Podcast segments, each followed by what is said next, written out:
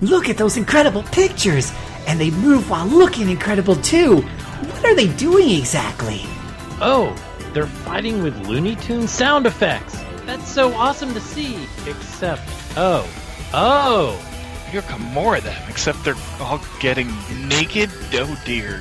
I did not need to see this, those poor people. I know they're not bad, they're just drawn that way.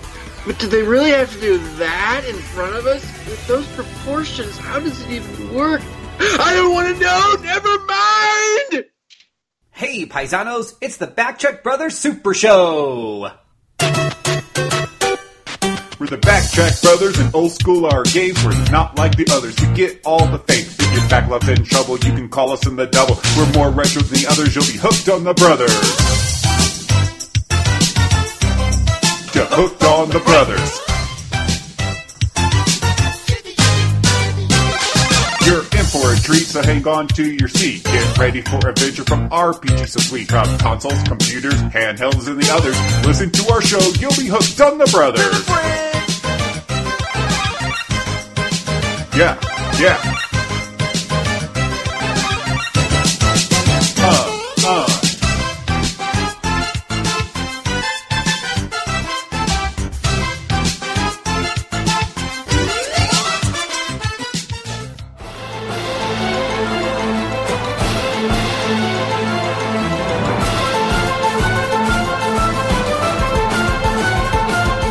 Welcome to the RPG Backtrack, where we talk about computer and console role playing games from the way back when, right up through yesteryear. Here are your hosts, Phil Willis and Mike Minky. This is the one, the only RPG Backtrack, episode 191, Just Plain Vanillaware. I am your host, Phil Willis, and this is your other host, the not so vanilla, Mr. Mike Minky. I happen to like vanilla some of the time. It's not it's not a bad flavor. It's simply a flavor that you can think is kind of bland, which is doing vanilla a disservice, I feel. Hmm. Yeah, that's true. Yeah, and there's we're gonna be talking Otherwise, about why would everybody keep eating vanilla ice cream? Why wouldn't vanilla ice cream have become extinct in favor of all other ice cream flavors? It's just plain old ice cream. But you know what? This uh, this uh, bowl of vanilla ware ice cream has a few nuts in it that we're going to be talking about. And to help us do that is the one, the only, Mr. Mashua Larpenter. Hey, Phil. Howdy. Ready to talk some Vanillaware tonight and rant some? I, I am already drinking because I'm going to need a drink tonight. Joshua, I don't think you have an M or an L in your name. Where did those come from? Yeah, well, close enough. It's part of our vanillaware soup. It's like alphabet soup. You just never know what's going to come up. A little good, a little bad, and all kinds of stuff. We're talking about a trio. Is it a trio? I feel like it's a trio. is. A trio of vanillaware games today. And they're tonight. all on the Vita. Yeah, yeah, yeah. Oh my gosh, yeah. You can play them all in the palm of your hand, um, or in other places. That's what we're going to discuss. Uh, and there's there's a lot there, and we might, yeah, we have a lot to do. So we're gonna we're gonna actually gonna pour some alcoholic beverages, and we'll be right back. Wait, don't you just swig from the bottle? You don't need to pour? I, I think actually for this one, I will get the bottle. Stand by. I'm gonna go get the bottle. We'll be right back.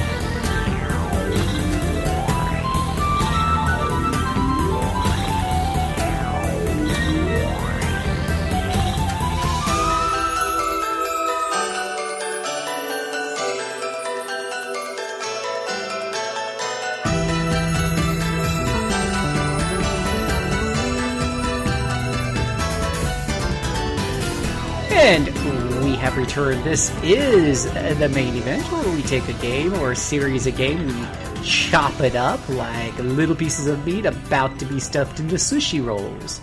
Eh, yeah, I probably could have come up with a more ice creamy analogy. Too late.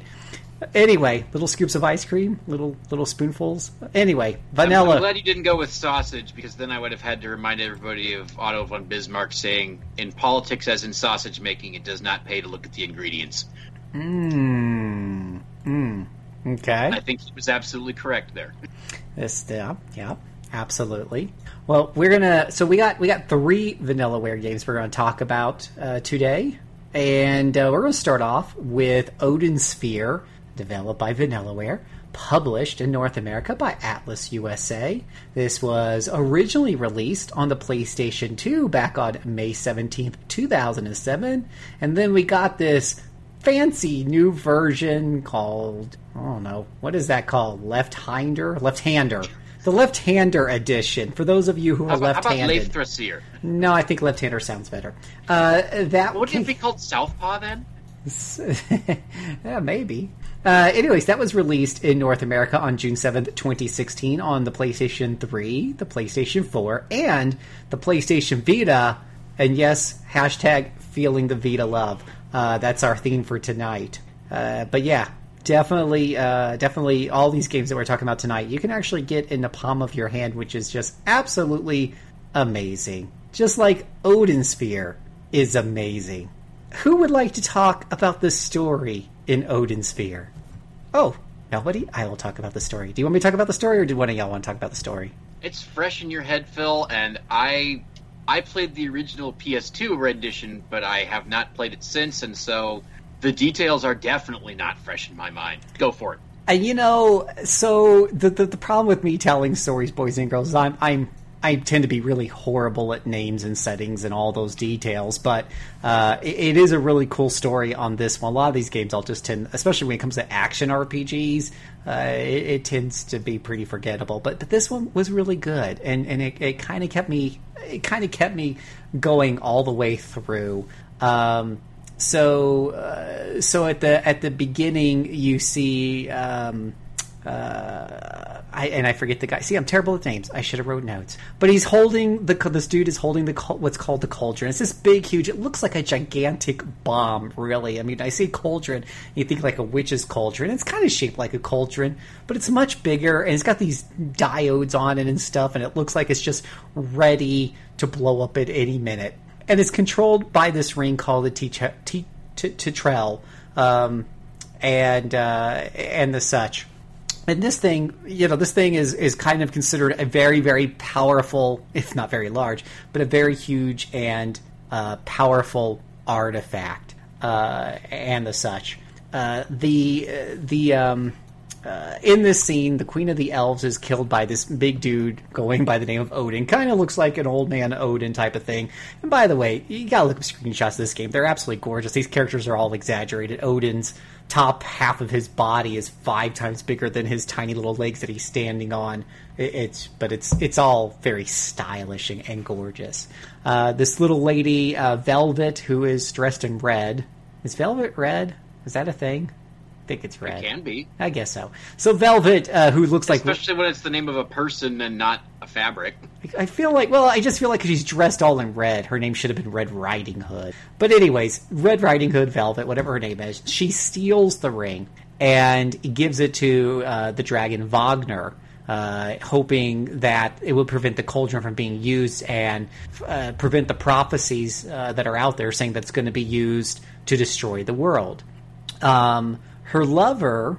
This is this is going to just go on, boys and girls. Just just hang with me here. I, I know it's a lot to take in. She has a lover, Cornelius. He's been changed into a pooka, which is kind of like a really cute rabbit creature, but it's also considered a curse to be turned into these cute, adorable rabbit creatures. Uh, he's been turned into a pooka by her brother, Ing, whose name is Ingway. Keep up here, and uh, and then uh, Cornelius is thrown into the netherworld. Uh, he eventually escapes uh, with the aid of his grandfather Gallion, who is a permanent resident there in the underworld, and he learns that the the people of Valentine, which is the country that uh, Velvet comes from, for the most part, is uh, pretty much most of them, other than her and a few others, share this curse. There's a whole bunch of these pookas.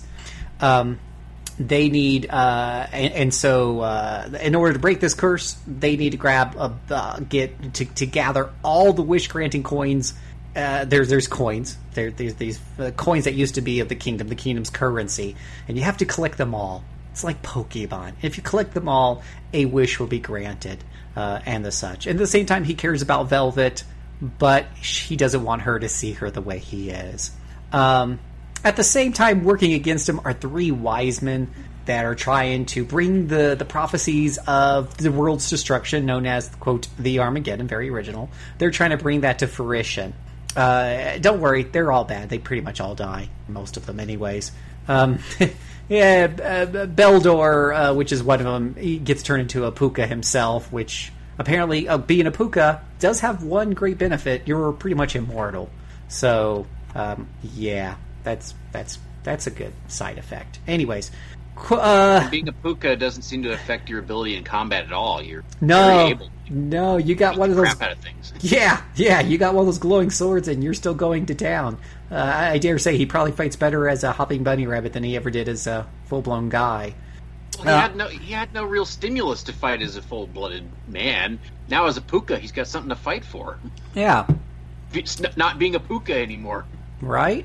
The um, the exact reason why they grabbed Velvet escapes me, but the wizard had grabbed Velvet. Cornelius goes to rescue her, and um, uh, and eventually reaffirms his, his, you know, his, you know, reveal ends up having to reveal himself to her. She reaffirms his love for him, even though she's a brand new, or even though he's a bunny rabbit. Well, what woman doesn't love an adorable bunny rabbit, uh, and, and the such. Um, so so yeah then uh, so somehow king king valentine who's this who had died in the past half the people by the way death doesn't mean anything in this game i swear that half of them come back as ghouls or skeletons or ghosts or whatever uh, Well, we or monsters something based in Norse mythology where people come back from the underworld all the time. all the time. It, there's like it's like a revolving door, uh, and I remember sometimes they were like showing like, well, only, only Odin knows how to get to the netherworld and back. No, trust me, it's a revolving door. People are coming in and out of that place all the time. Um, and look, look at look at Marvel Comics and Thor and its Odin. How many times have they died? It's it's a pretty common thing in Norse mythology. right? Uh, so, uh, so King Valentine. Um, yeah, yeah, some people think it's funny when people come back from the dead. Uh, King Valentine, uh, who is her father, uh, comes comes back, and he's just a he's just a decrepit little looking ghost skeleton thing, but he's got plans and he pulls strings, and that's one of the interesting parts of the story is just how he puts into motion things behind the behind the scenes, so to speak, until he gets what he wants. Um, he's constantly tormented by the memories of murder- murdering uh, his wife, Velvet's mother, in a rage. So he's also schizophrenic. He's he's kind of like the Joker, but without the laugh. And uh, and eventually, you know, triggers the Armageddon device, and also hatches the the, the, the Earth destroying dragon Le- Leviathan. So that's kind of like the the main story, but there's a lot of stories wrapping around that uh, such as Gwendolyn's story. So there's five different characters, by the way. I've just mentioned the two main ones here that we talked about is Cornelius and Velvet.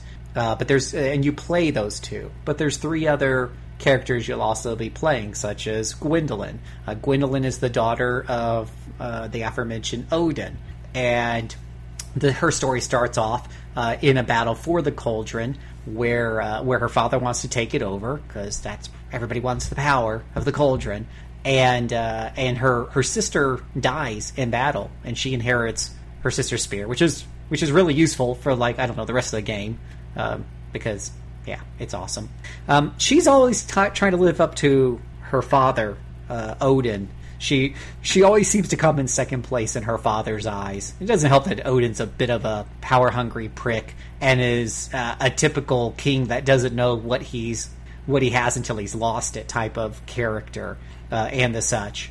Um, when one of his own generals, uh, Brig, one of Odin's own generals, Brigan, uh, attempts to undermine him, uh, Gwendolyn stands stands up to him.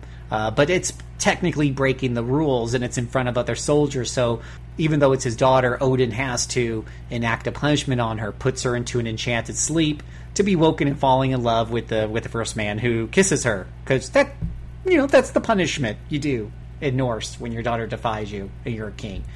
So. Um, uh, she she uh, she eventually uh, becomes entwined with another character, Oswald, the Dark Knight, who I like to call Wolverine because that's pretty much his play style. He just goes berserker barrage, and uh, if you played X Men: Children of the Atom, that's all he does. I mean, really, he just goes off on people. Um, I, I did not play Children of the Atom. I played Marvel vs. Capcom 2. Same thing there. Great reference. Yeah, you know the Berserker Barrage move. I swear I did that all Yep. day. Yeah, that's that's that's Oswald in a nutshell. Uh, we'll talk about gameplay in a bit, but um, Oswald uh, Odin needed Oswald to do him a favor, and and Oswald wasn't jumping at the opportunity. So the king promised him a castle, promised him land. Oswald wasn't interested, but when the king promised his daughter Gwendolyn, uh, suddenly, you know, Oswald listens for a bit because part of Oswald's story is that he also is kind of looking for some sort of acceptance that he didn't feel like he was getting. So something to kind of tie his sanity down, not to give into the darkness or the Berserker Barrage Rage. Um, so that's how uh, a- a- their stories intertwine because after Oswald does what Odin wants, he is given the keys to the castle where Gwendolyn is there sleeping, waiting for him to kiss her to to to you know wake her up and make her fall in love with him. Um, I recall that he had he at least had enough decency to not do that once he understood that was the curse that was on her he didn't want her to fall in love with him you know that way so uh, so there were some other things that you know he did he fought for her and she ended up fighting for him no love involved at the beginning but eventually she falls in love with him and one of the questions that are in the game was was it because of the magic involved or was it outside you know uh, of the magic um, and the such so uh, Oswald himself is actually the early part of her sto- story. Backtrack a little bit. He's involved in an attempted coup against uh, against Mercedes, which Mercedes is the fairy, the fifth character you play. So you play Oswald, you play Gwendolyn, and you play um, Mercedes.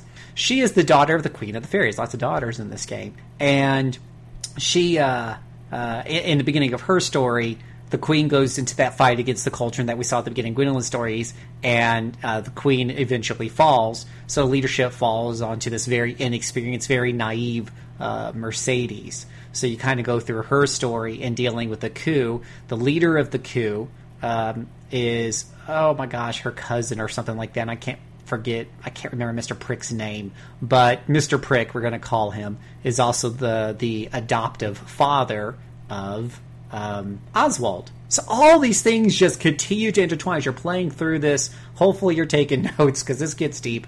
But uh, all these all these people's stories just really, really uh, you know intertwine.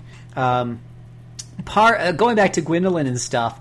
Uh, she is she Gwendolyn. Uh, I, I can't remember. Let's see here. Oh, Oswald got the Titrel, the ring that controls the cauldron, the Armageddon device. He took that from Wagner by force because one of Oswald's things is he's basically a dragon slayer, and he was asked to slay a dragon by his adoptive father, so he had to prove himself. Went out and did it. Took the ring, and he gave it to Gwendolyn as a gift. But at that point, she wasn't really in love with him, and she was still trying to suck up to Daddy Boy. So she gives the ring to Odin. Um, and the such.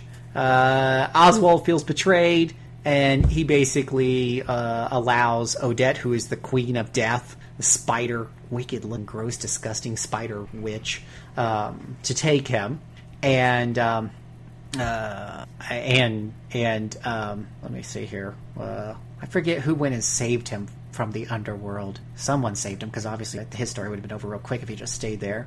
Anyways, uh, eventually, eventually, Tistrella is, is stolen by Gwendolyn. She gets it back. Who uses it as a bargaining trip to rescue Oswald from Odette? That's what. happened. Um, who is in turn qui- killed by Gwendolyn. So the queen, the ruler of the underworld's killed, and that causes more problems as other creatures can take advantage and start taking over the world.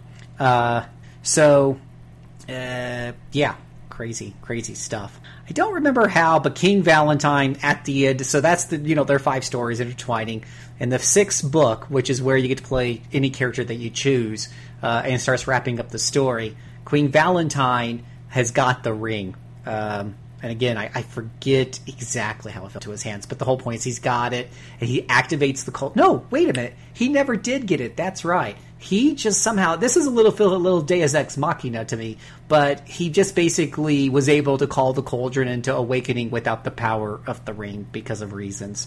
Because he used to be its owner, and he's a very powerful being, so why not?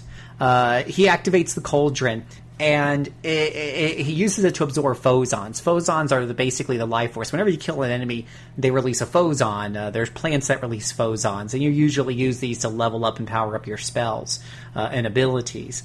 But this cauldron just starts sucking them by the thousands, and it feeds the growth of Leviathan, which is the dragon you fight a couple of times. It's this cute little teeny dragon that still has half its eggshell on its head or on its bottom. I don't remember, but he also wears the king's crown, and it's way oversized for him. But after it gets fed like a bazillion phozons, you know, Pumpkin grows up really quickly, uh, you know, and the such. And what happens next? As the story on, so there's five battles. You're looking at a kind of a boss rush mode. You have five characters. There's five bosses, and you get to choose the order that you're going to fight these bosses in, and how the story unfolds from here. Does Armageddon swallow up the world? Does anybody survive? Uh, is there any story after that? Um, or is it a sad, sad ending? That all depends on the order of the characters you pick, you know, to match which one up with which boss, so to speak. There is clues in the game, very I won't say very, very obvious because, but they're pretty dark. It's in the fables. You, you, you, you, it's there. It's there. And in case somehow you miss it, you'll go through and you'll probably get the bad ending like I did. And the game at the end will say, mm, "There's some clues here and here if you read the fables," and then it will open up. There's a place where any book you've you have come across or scroll you come across in the library, you can go and read those again. So it'll say, "Go and check out the library and get your clues." Of course, if you're super lazy like me, and you, you know, then you just read up an FAQ. But there's a, there's a couple, that's why they're there. That's why they're there. Absolutely. And I will tell you, it was worth getting the bad ending, and then worth it getting the good ending. And if you do all the endings, uh, so uh, there's a there's a grid that shows you which which uh, endings you need to kind of unlock. Certain characters, when they fight certain bosses, there's nothing that's really said. It's just you go and you go, and there's no interaction. Whereas other characters, when fighting that boss, will have uh, text and dialogue. So even if it's a bad ending, you you want to you want to experience those. Uh, you might have to go through it three or four times, but the graph uh, that's in there shows you very clearly what you have and you haven't done so far. So it's easy to fill out the rest of the innings. Once you've got the good inning knocked out, then go and fill out the other innings. You'll do a bad inning along the way, as just as as as part of that uh, that package deal. Uh, and and then once you've done all of that, you'll unlock what's called the blessed ending, which is very kind of touching if you're romantic and stuff. Uh, it's definitely worth doing, and it only took me like a couple of extra hours to get that. So did, did Shirley find it touching? Or no, Shirley didn't stick around for it. Shirley, every time Shirley, so playing this on the PlayStation 4 on an uh, you know an LED whatever the hell they're called TV. Every time Shirley would come by, it's just such a gorgeous game. You turn out the lights, you just have the color, saturated colors just pouring off the screen, and every time she she'd come by, my character would be eating something because eating's a big part of this game. Yes, it is. I remember that. Mm-hmm. Yeah, and she's like, well, "I'm hungry now. Why is it every time I come by, your characters are eating something? That's just wrong." You know? Um, yeah, it's that's that's a big theme in Vanillaware. You're always eating something, right? It, it, yeah, it is a big thing uh, in these games. But anywho, um, so that's kind of the story in a nutshell. I know it's it's it's a lot I'm throwing at you. You got to go and experience the game for yourself because uh, there's definitely I cared about what's going on with the characters. I cared what was even going on with the supporting characters. Um, it, it, was just it was really cool. There's a lot of good motivations given to the bad guys. It makes them kind of empathetic and the such. And and people die. This is kind of like a Game of Thrones type of deal. Uh, and there's some meanings in some of the deaths, and other ones were you know, well, they were doing selfish things, so they got a meaningless death. So it, it, it's really for me. Uh, um, I, I felt like the story was one of the motivating factors. Uh, I every time there was a cutscene because usually the, most of the stories revealed at the beginning of the stage and at the end of the stage when you fight the boss, and then after when you finish the boss.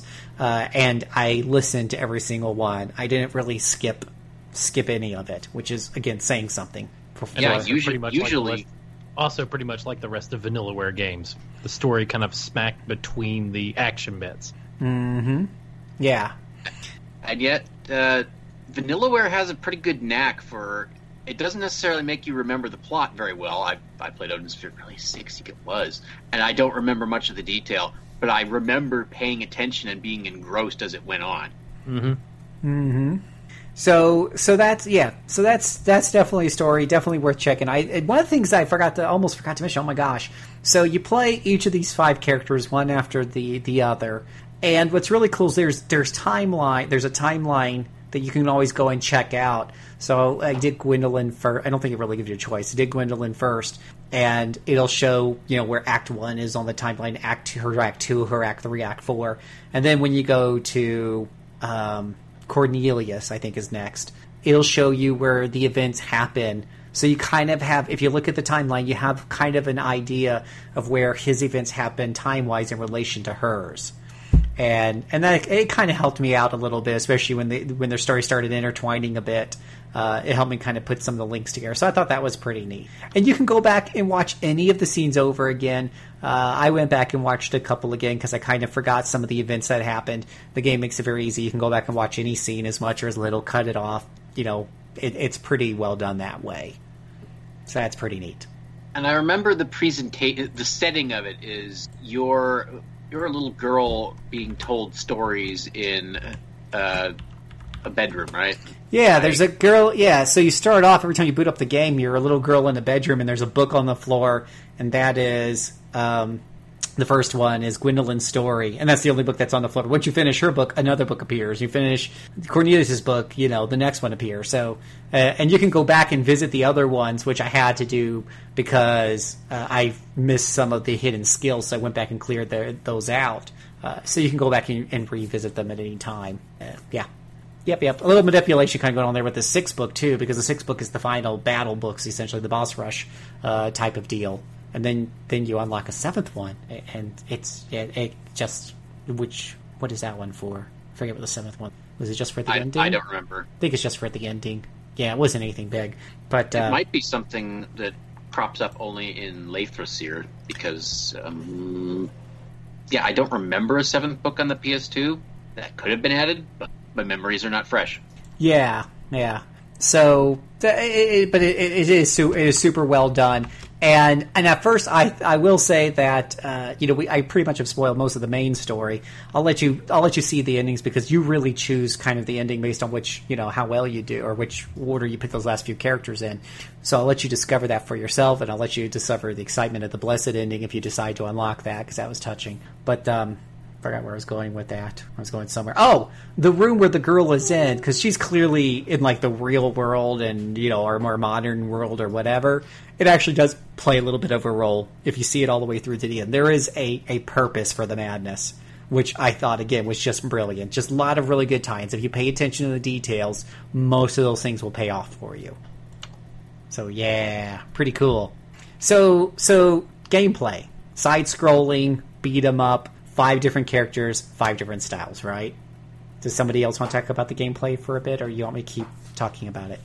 I only played like an hour of it, like six year, seven years ago. So. Fair enough. I just didn't want to feel like I was monopolizing. No, go ahead. I again, my memories are not fresh enough to say much here, uh, except pretty much agree with whatever you're saying here. No, no, that's great. That, no, no problem. I can't uh, tell you how many times you guys have talked through games, and I'm like, wait a minute, I got a couple of memories here, and that's about it. Uh, so I'm right with you. So five different characters, five different styles, uh, side scrolling, beat 'em up with combos and the such. You start off with Gwendolyn, at least uh, I don't remember the original if I start off with or not, but I, I definitely start off with her with the with the PS4 Leifthrasir version, and she's really fun because she can fly, she can do air combos, she can pop enemies up in the air pretty easy. Uh, it, it's it is so fun. You can string together all kinds of large combos as you play. You unlock skills you know, which will allow you to do bigger combats and special maneuvers that most, for the most part, take up um, uh, these points. Gosh, I can't remember what the points are called. Phozon points or whatever. Enemy dies, they release phozons. Phozons are, you know, you have a, a meter or a little number at the top, and it'll say like 15 out of 15 phozons, and they fuel your special, many of your special abilities. Other special abilities are fueled by what's essentially a, a power bar, stamina bar. But the Phozon abilities are more for the more magical abilities, like an ice spell that can slow down or freeze enemies and such. Um, but as you are collecting and refilling your magic, there's a more permanent. Like for every one of those magic points, you you- Phozon magic points you collect, you keep you know a Phozon point to spend on upgrades. Uh, or to grow plants if you need some more food or whatever have you. But for the most part, you use them on skill upgrades. And um, there's uh, there's also passive upgrades you can spend that on as well. Anywho, so she's super fun. Uh, the second one is Cornelius. He is the the rabbit cursed creature, the the pooka or whatever, and he uses. Or I forgot to mention, Gwendolyn uses a spear. He uses a, a you know a sword that he has to use two hands to wield because he's so small and tiny, uh, and the such. And he jumps up in the air a lot, a lot of jumping around, a lot of rolling in the air. Uh, and he uses electricity. She uses ice as far as elementals go. Then you get, uh, let me see here. I believe it's Mercedes next. She has a crossbow and feels completely different the other two characters. She's definitely more hands off because you can sit back and just shoot something with with uh, with with your crossbow over and over again.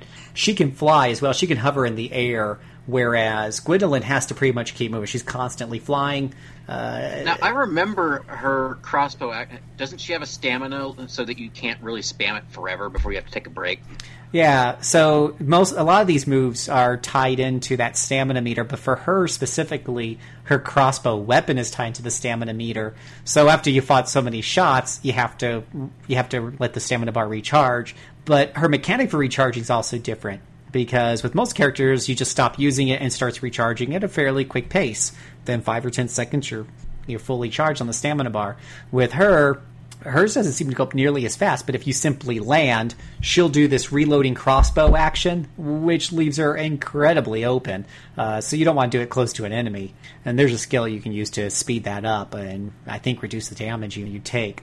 But uh, once she has that reloaded, the stamina bar goes up pretty much right away. So a standard, like a big boss thing with her would be fly up in the air because a lot of boss attacks tend to focus on the ground, where more more characters tend to hang out, uh, and that, uh, and shoot all your bullets, fly off and land. And once you get to the groove of that, you just it's it's it's actually pretty quick and pretty easy. And then go back and fire off some more.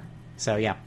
Uh, and, and and some people like I was talking with uh, Miss Anna about this, and she was she was telling me I'm probably playing her all all wrong because I'm just staying on the ground and working that way. You can do that. There's there's nothing wrong, and in fact, on normal difficulty, you'll probably be just fine. Uh, but I definitely learned, and I probably did that at the beginning as well. But I learned just to get used to flying and landing quickly, which you can do with just a touch of a button. The same button you use to jump, you hold it, I think, when you jump to, to start flight, and then you can let go and she'll maintain hovering. But then if you just tap it again really quick, she'll just fall back to the ground, let gravity take back over. Uh, and just let gravity do that rather than flying down purposely to the ground. It's very fast, and next thing you know, you're reloading. Really helps pick up that skill, by the way, for the quicker reload. Uh, so she was a lot of fun. Then we get to Oswald. Oswald is super cool in concept, but gets super boring in execution. So he's got a berserk meter, and as he attacks people, it fills up. Once it's full, you can you can activate his berserk mode, where Pumpkin does much much more damage. Uh, it takes down bosses rather quickly. It's it's a little insane actually. With him, I was mostly focusing on the same two two two or three stamina draining moves. I don't even think I used his magic moves very much. They just suck in comparison. Um, where basically, you know, the the big the, the, a lot of the characters have some sort of combo where you can thrust forward and rapidly attack over and over again, kind of like Chun Li's kick. Uh, with him, it's his claws, uh, and they're very ferocious in the shadow mode. Well, I guess in non-shadow mode, he's using his sword, but in shadow mode, he's he's attacking the enemy over and over with the claws, and he th- really thrusts forward in that move. the The problem with that is it's very, very, very effective on the ground, but with airborne enemies, it's very difficult to manage because he pulls himself and propels himself so far forward. We're talking like two screens that you'll just tend to pass right through those enemies. On the ground, when you're attacking ground based enemies, he pushes into them and he pushes them back. He almost stun locks them. You just keep spamming that move. Um, and he pretty much stun locks them and kills bosses. Uh, but up in the air, it's, it's, much more difficult. So it's very frustrating fighting, fighting air aerial combatants. But it just felt like he was very two dimensional. I didn't feel like I was getting really satisfaction. It was cool at first because it felt so overpowering, but then it becomes like a one string, one note song. Uh, I just didn't feel his other moves were compelling by comparison. So, eh. Uh, but then we get to Velvet, and Velvet is a character that some people I understand really don't like, uh, but I enjoyed her. She uses like this whip chain that has so all these wep- all these weapons in this game have glowing gems on them, the, the ciphers that are known to even be able to cut dragons and absorb the phos- phozons to make themselves more powerful her her phozons are at the end of her chains, and they can when she whips into people. Uh, yeah, but this chain that she's always carrying on her back, and then she's got one in each end. She basically handles it very much like a whip, and uh, and and it, it magically stretches to long distances when she needs it to because magic. Uh, but but her her moves can be very uh, her move set can can definitely move her all over the board. Um, she can she can do a large area of effect attacks, so she's really solid against when you're being swarmed by multiple enemies at the same time. She just opens up cans of area of effect attacks. Really, really great at that. Against bosses, uh, she she's a lot harder to manage, at least until I figured out her fire spell, which I might spam over and over again. Uh, it's a it's a little thing that she does where she just throws a fire. It's kind of like throwing an alchemy fire potion, but it costs like six magic points, and so it's pretty cheap, and you can stack it. So if an enemy is in a place where you can jump up and th- basically throw that on them, um, it, it, does all kinds of damage. So it, that that's how I pretty much manage bosses with her for the most part. Um, so yeah, that's the that's the five characters you'll pretty much be be playing in the game. There's uh, one of the things about Odin's Sphere is that you unlock uh, the skills as you go along uh, most bosses uh, have a skill. There's usually one skill that's very easy to find in the dungeon. I mean, you practically run over it. But every every dungeon or section or whatever it's called, every map has a hidden skill. I didn't realize this until oh three characters in, because I'm dead. so that happens sometimes. Oh my goodness gracious! And here's the reason why it took me so long. And I want you guys to learn from my pain. So when I play games that give me skill points to spend, I like to hoard them because I'm always afraid from playing Diablo. I'm still scarred from Diablo from like 1997 or whatever. But but I'm afraid that if I spend them and I pick the wrong thing, I'm gonna have to start the game all over. You're gonna be again. locked into it. Thank mm-hmm. you. So I'd rather get to the end of the game first, tough it out, and then when I see what the end game looks like, and I have better knowledge of how the game mechanics work, pump it all into something, try for an hour or two, and reload the save game if I don't like it. Right? Um, don't do that in Odin Sphere, boys and girls. So, because I would have discovered but I those. thought you wanted to challenge yourself. I I tell you, I, I gave myself a challenge. Gwendolyn, I thought Gwendolyn was just stupidly weak. No, no, no, no. So here's the deal: you spend phozons to uh, to buy skills and to upgrade them. Every time you do that, not only do you get that skill, but you usually get uh, you increase your maximum uh, phozons that you can hold at once for spell casting, as well as your attack power. And those attack power increases are significant. So if you do what I do and you just hold them off, then you're gimping yourself. And and the thing is, even if you pick something that but maybe Phil, you were extending the gameplay because it was taking you much much longer to get through scenarios. Yeah, exactly. I was extending Gwendolyn by at least an hour or two of her eight-hour story. Um, exactly. Uh, I was trying to get more bang for my buck. um, yeah, don't uh, don't don't do that. The other the the thing is, even if you spend the points in the wrong area, the cool thing is you can always get more phozons. You can grind up to your heart's content. There's nothing stopping you from grinding on phozons and, and hypothetically maxing out every single skill.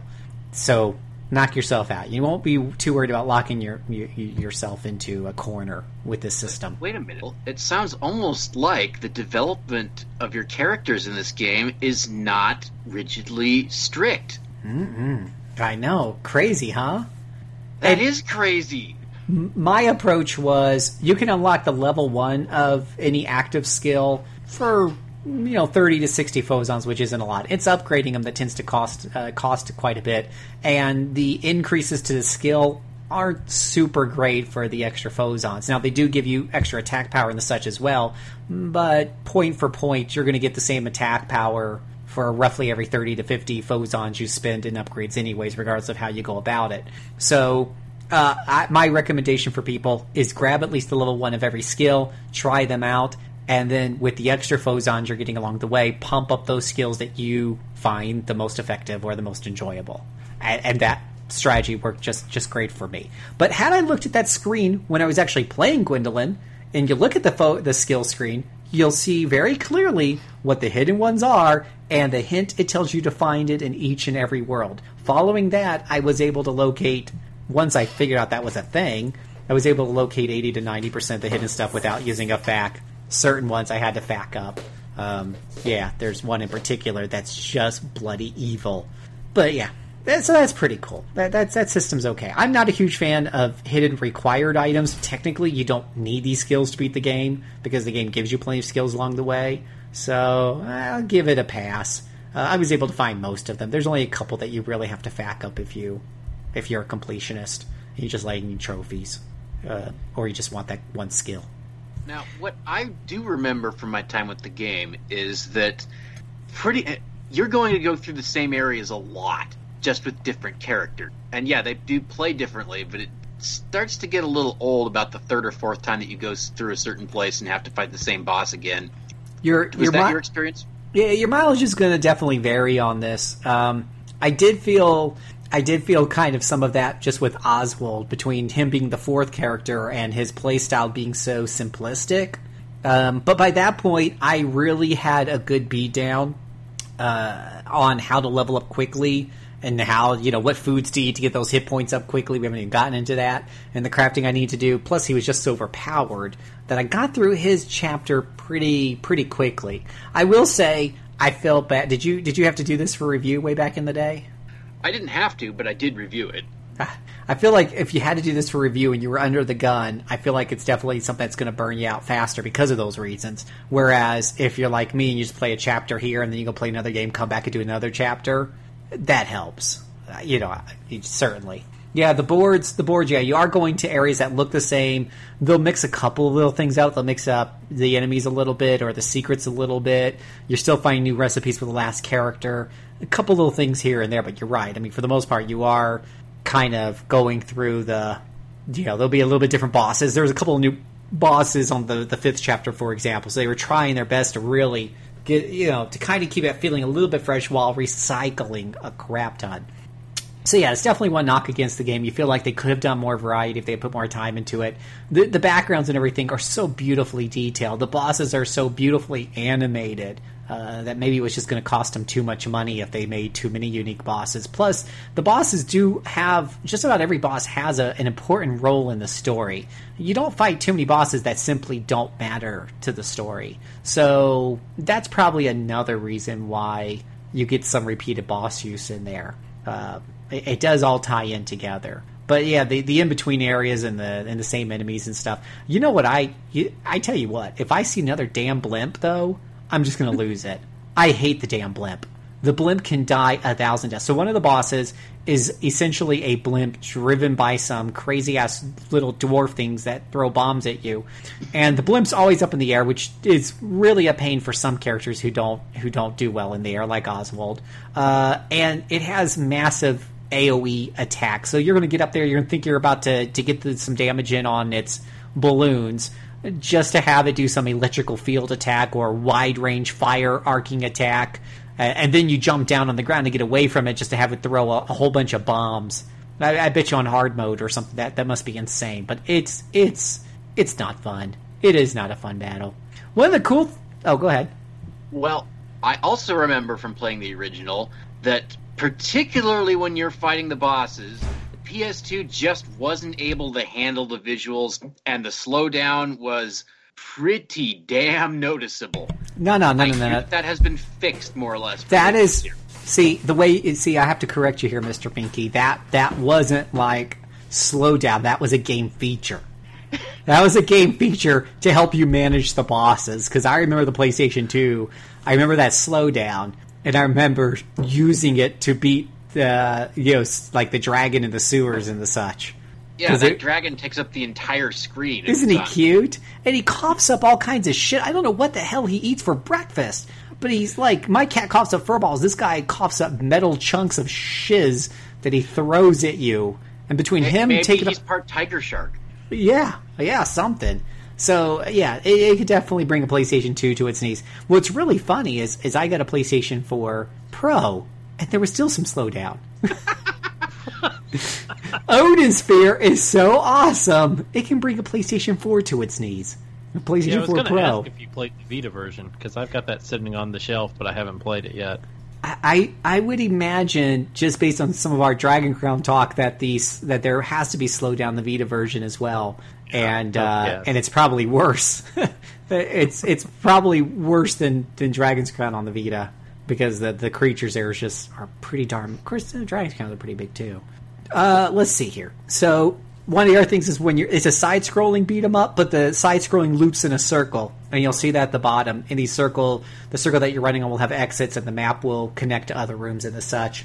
So finding your way, doing some exploring, trying to find a hidden stuff sometimes is, is kind of fun in that. And so the different, while it all kind of looks the same after a while, uh, there are different rooms, different hidden room placements, and there's just little surprises. If you stick with it, there are little surprises here and there, such as the occasional new boss, or for example, with Mercedes, there is a couple of boards where you're playing essentially a side-scrolling shooter, like a spaceship shooter, because she just flies and shoots, and enemies are flying in all different directions, and you have unlimited bullets in that mode because of reasons. So And I also remember while wandering around these places, you'll find a fair number of NPCs who they don't fight you, but they're just there to converse with, and frequently they say some kind of interesting things, especially in the underworld. Yeah. No, and, and all kinds of hidden, uh, all kinds stuff's just hidden all over the place in this game. I swear, it's just it's a it's a collectathon's best dream come true, uh, and the such. So uh, there's also so another big component of this game is the item management and the alchemy. You can mix items together to create all kinds of different potions, from buffing potions to debuffs or poisons on the enemies to uh, elemental attacks that can freeze. Some of these potions can also have an effect on the environment to unlock hidden areas or blow away uh, walls that are crumbling and the such. Uh, they're just uh, you can combine the potions to make more powerful potions. You can combine potions. You can make potions out of just about anything in your inventory, bones and and other items and all kinds of stuff. Will make all kinds of of different weird and interesting uh, potions that tempt you to just basically abuse these systems and see what you can get out of them. Uh, you can create some really, you know, especially with certain bosses, some of these potions that you can create will just turn those encounters into cakewalks. They can really make uh, make or break uh, some of the bosses if you're struggling, especially if you're struggling with a particular character. Uh, see Velvet, because some people struggle with Velvet and bosses. Uh, just having the right potions on Velvet can make can make that a lot easier to deal with. So she can take care of all the little stuff with her move set. But when you get to a boss, you shouldn't have used a lot of potions on little guys. So you have the right materials to create some really good boss killing potions. And, and when you use a potion, the game pauses, let you open up your menu, pick out your potion, and you toss it. So you can pretty much spam those things. It's just finding the right opportunities to do them. Because if you're not careful, you'll throw a potion at an enemy but he's already in an animation that puts him completely on the other side of the screen and you've wasted your potion. So then there's food. You'll collect all kinds of seeds that can be grown into different types of fruit by release, releasing phozons, and those fruit can be eaten directly. When you eat food, you gain experience and you increase your maximum hit points. You can take those, as well as some of the vegetables you find in other food elements that you can buy, like milk and shrimp and stuff. You can give them to the traveling chef, and he'll turn it into refined dishes with recipes that you find all over the world. That will really boost your experience and your hit points. And you'll need to do this because if you just simply fight enemies, you'll find out at some point the enemy's levels are quickly exceeding your own.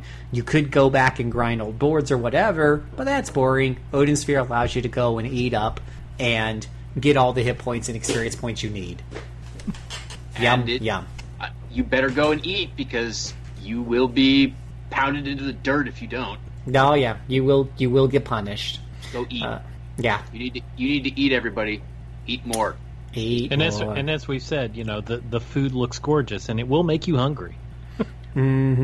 Yeah, the, the, the whole thing. I just I can't speak enough about the the graphics. Um, but let me see. Have we done everything with gameplay? We talk about eating. You get coins uh, on the ground. Some of them are currency to spend. Other other types of coins you actually save up to give to the pooka chef, who in turn makes more food for you. So by especially as I you know got into later characters, I got into this pattern of seeing the chef every every other level and seeing the pookas the levels in between. So uh, to to really continue to maximize. And then when I went for the boss rush mode, I just took all the food I could find and um, but just got my characters at like level forty eight from thirty nine. You know, from all the food I had and coins I had. So yeah, Something you learn from Vanillaware games is that no matter how much you eat, you always have room for more. right. I'm not sure if that's a lesson we necessarily want to impart to people elsewhere, though. Right. Um, so let's see here. Graphics. No matter how you play this game, PlayStation 2 or PlayStation 4 or Vita, Vita with its OLED screen is a wonder to behold. Again, I can't speak as to the slowdown, but I can e- I can imagine it must look great because I played Muramasa on the Vita and it looks great, and I played Dragon's Crown and it looks pretty darn good.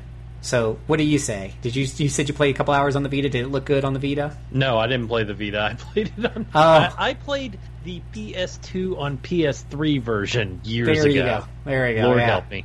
so I would imagine it looks. Really, I would imagine it looks uh, looks really good on the Vita. Um, Oh, yeah. because that OLED screen, the, oh, because it is so color saturated, it's designed for an OLED screen, Mm-hmm. and and and yeah, I can attest to that. It's just it's just absolutely freaking gorgeous. If you happen to have an OLED TV and you're that rich, it is. Oh, it's phenomenal. Uh, Vanillaware said that that was the reason they picked uh, the Vita to be the platform for Muramasa Rebirth was because of the OLED screen just worked so perfectly with that, you know, that art aesthetic. Uh, it, it feels like on the PlayStation 4 that the graphics were you know were just were designed for the PS4 in mind. I don't know if they just found the original art assets, they cleaned them up. I think they I think one video I watched said they cleaned them up really well. But they're whatever it is, they just did a, a fabulous job. You will not feel like you're playing a PS2 game as far as the terms of the gorgeous you know these are 2d graphics but they're just such high definition high detail you know and the such and for 98.5% of the time it runs at a silky smooth 60 you know frames a second or whatever the hell it's called really fast really gorgeous really buttery smooth a lot smoother than it was on the playstation 2 uh, uh, even with bosses 10 Yeah. frames a second is pretty smooth. you got 10 During the bosses? man I, need, I didn't even get that i think i was down like two Uh, I don't think it got that. How about five? Five. okay five all right five we'll, we'll settle on five The, the big dragon in the sewer coughing crap at me. Yes, that got down to about five. Yeah. Uh, now I could, you know, we could talk about the di- some of the that kind of segues into some of the the differences. I can tell you that um, uh, that it has um, what's it called? Aside from the HD graphics we talked about, there's some little story tidbits in there. In particular, I do recall one of the ending scenes was tweaked uh, specifically for this version. One of the big additions it has, from what I understand, PS2 enthusiasts can correct me if I'm wrong, but maybe I just missed this on the PS2 version, but it has nice post game content, which is super important. Once you beat the game once, you can play New Game Plus mode. The New Game Plus mode has has isn't just the same thing at a hard difficulty level and higher levels, but actually has different types of enemies, or they have like elite ben, uh, mechanics to them, different mechanic or different power to them. Some a couple of new bosses, from what I understand, because I haven't got that far yet in it.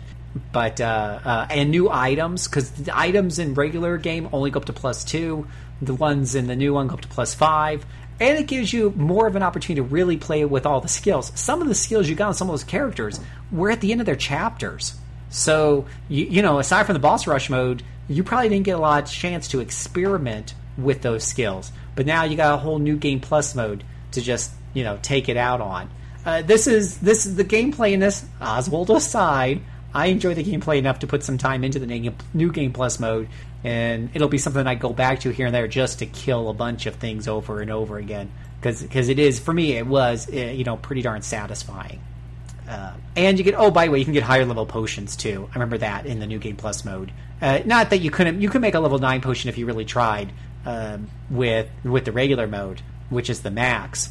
But here you'll find materials, which are essentially the empty bottles that are already up to level five and six, making it much easier to merge them up to level nine to get some of those more powerful effects. So, and you'll probably need them because, from what I understand, things hit a lot harder. I know that the regular enemies were hitting a lot harder, which made it. I will tell you, like in playing through the normal mode, it, it definitely felt, especially when I knew what I was doing and I stopped getting so Scrooge like with my with my upgrade points. I it did feel like the it got pretty easy.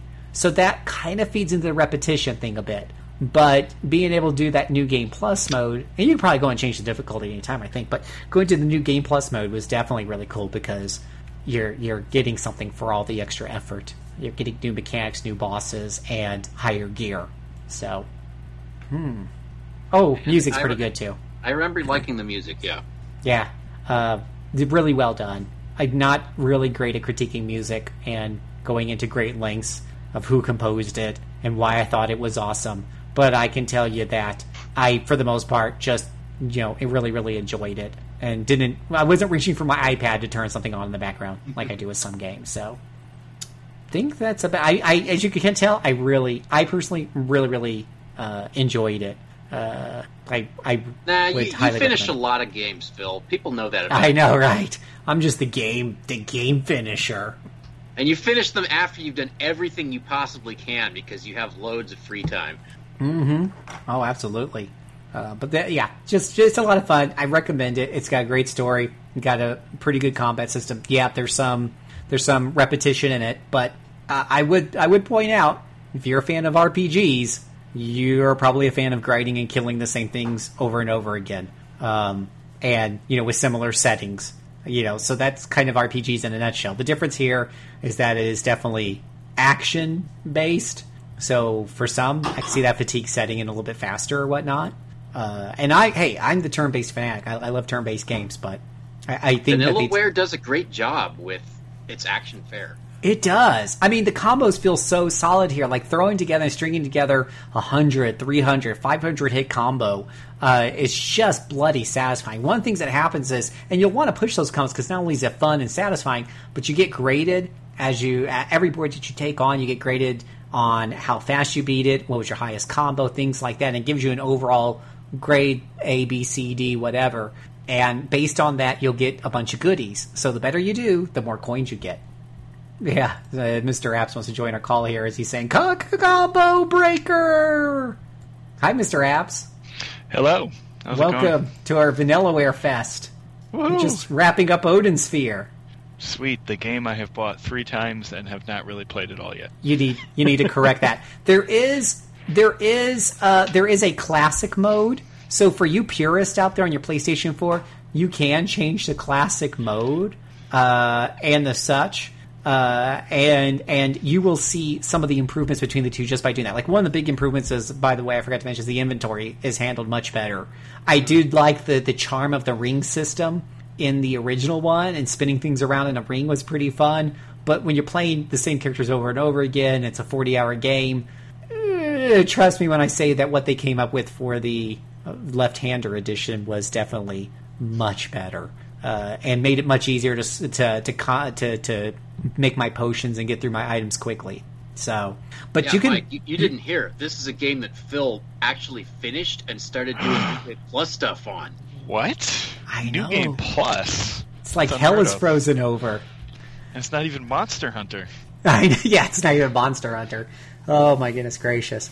Uh, alrighty, well let's uh, let's take a we're gonna take a, a little break here. I need to hit pause. and We'll we'll go ahead and put in some music uh, before we jump into the next game or two here in the Vanillaware series. So hold on tight. We'll we'll let you listen to some of that wonderful Odin Sphere music.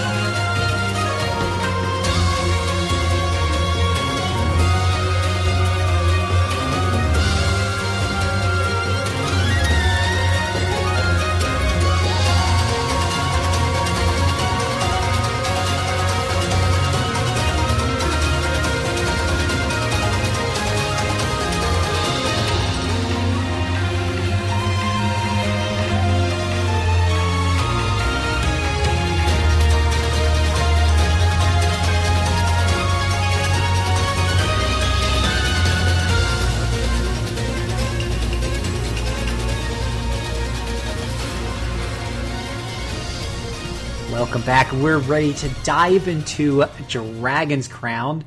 This is another 2D action RPG developed by Vanillaware, uh, published in North America by Atlus. And this was released on the PlayStation 3, uh, the PlayStation Vita, and the PlayStation 4. Uh, North America, PlayStation August 4 is this Dragon's Crown Pro. Pro. Yeah, there's a little editing that needs to be done here. Darn Wikipedia. Uh, but yes, uh, that came out a little bit Wait. later. Phil, I, I know. did you just say that Wikipedia isn't completely accurate in every regard? Uh, I don't know what they were thinking. I mean, it must be it must be my eyes. You know what? It's not Wiki. It's my eyes. I'm getting old, and I totally. Anywho, the game was originally released in North America on August 6, 2013. The PlayStation Pro, Dragon's Crown Pro version, whatever, was released in 2018, not that long ago. This is uh, an action beat 'em up RPG single player multi. Ah, excuse me, my throat. Something got caught there. Mm, Uh, a player experience. So uh, uh, let's let's before we talk about what I'm choking on, let, let's talk about the story of Dragon's Crown. There was a story. You know, Uh, this is one you that are I a s- warrior, and you have to go beat up things. Now, I think what's important is that this game is set primarily in the kingdom of Highland, the same fantasy world as Grim Grimoire and Odin Sphere. What? Taking place within a different time frame and location right. of the Grim world. Grimoire is a Vanillaware developed game. Oh my god. The VCU. I love Grim Grimoire, but yeah, uh, not that I, you know, I play both games, and I never saw the tie-in myself before I read about it online. So, if you missed out on that, this where I was praising the Well, story. you weren't looking for all the Easter eggs that they put in specifically for all those people looking to complete the v- Vanillaware cinematic universe. Good one, Vanillaware Cinematic Universe. Okay. I, I'm eagerly awaiting the Muramasa director's cut that comes out and ties it in more firmly with everything else Vanillaware has done. And I'm waiting for the uh, the two hour interviews with each creator where he explains how it all ties in with the Easter eggs he planted in. That's awesome. Uh, okay. the plot revolves around a legendary relic, the titular Dragon's Crown, and the quest to retrieve it.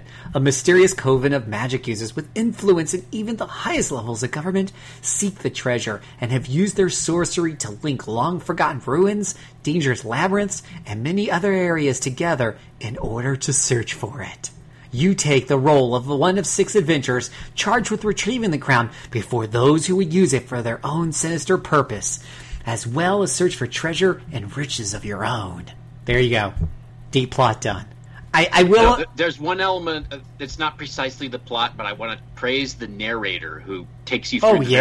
various scenes. The, the Yes. narrator is awesome. He, he's the one thing that kind of keeps that keeps the, the really plain Jane plot from being totally boring. I never seen anybody who took such a boring fantasy plot so seriously. He was really good. I, I will Yeah, say. that that guy should read audiobooks because he's Oh excellent. yeah. Mm-hmm. Oh, I would I would buy buy the audiobook to just based off. Anyway, And if you take him out, there's almost no other dialogue in the I game. and I can help you out with this. All you have to do, if you're wondering, if you're wondering really how much this d- d- revolves around him, just you can actually, at least in the pro version, you can switch your narrators to like the Valkyrie or whatever. Have them read your lines for a while, and they realize, nope, the original narrator is much better. just, just so you can say you did it.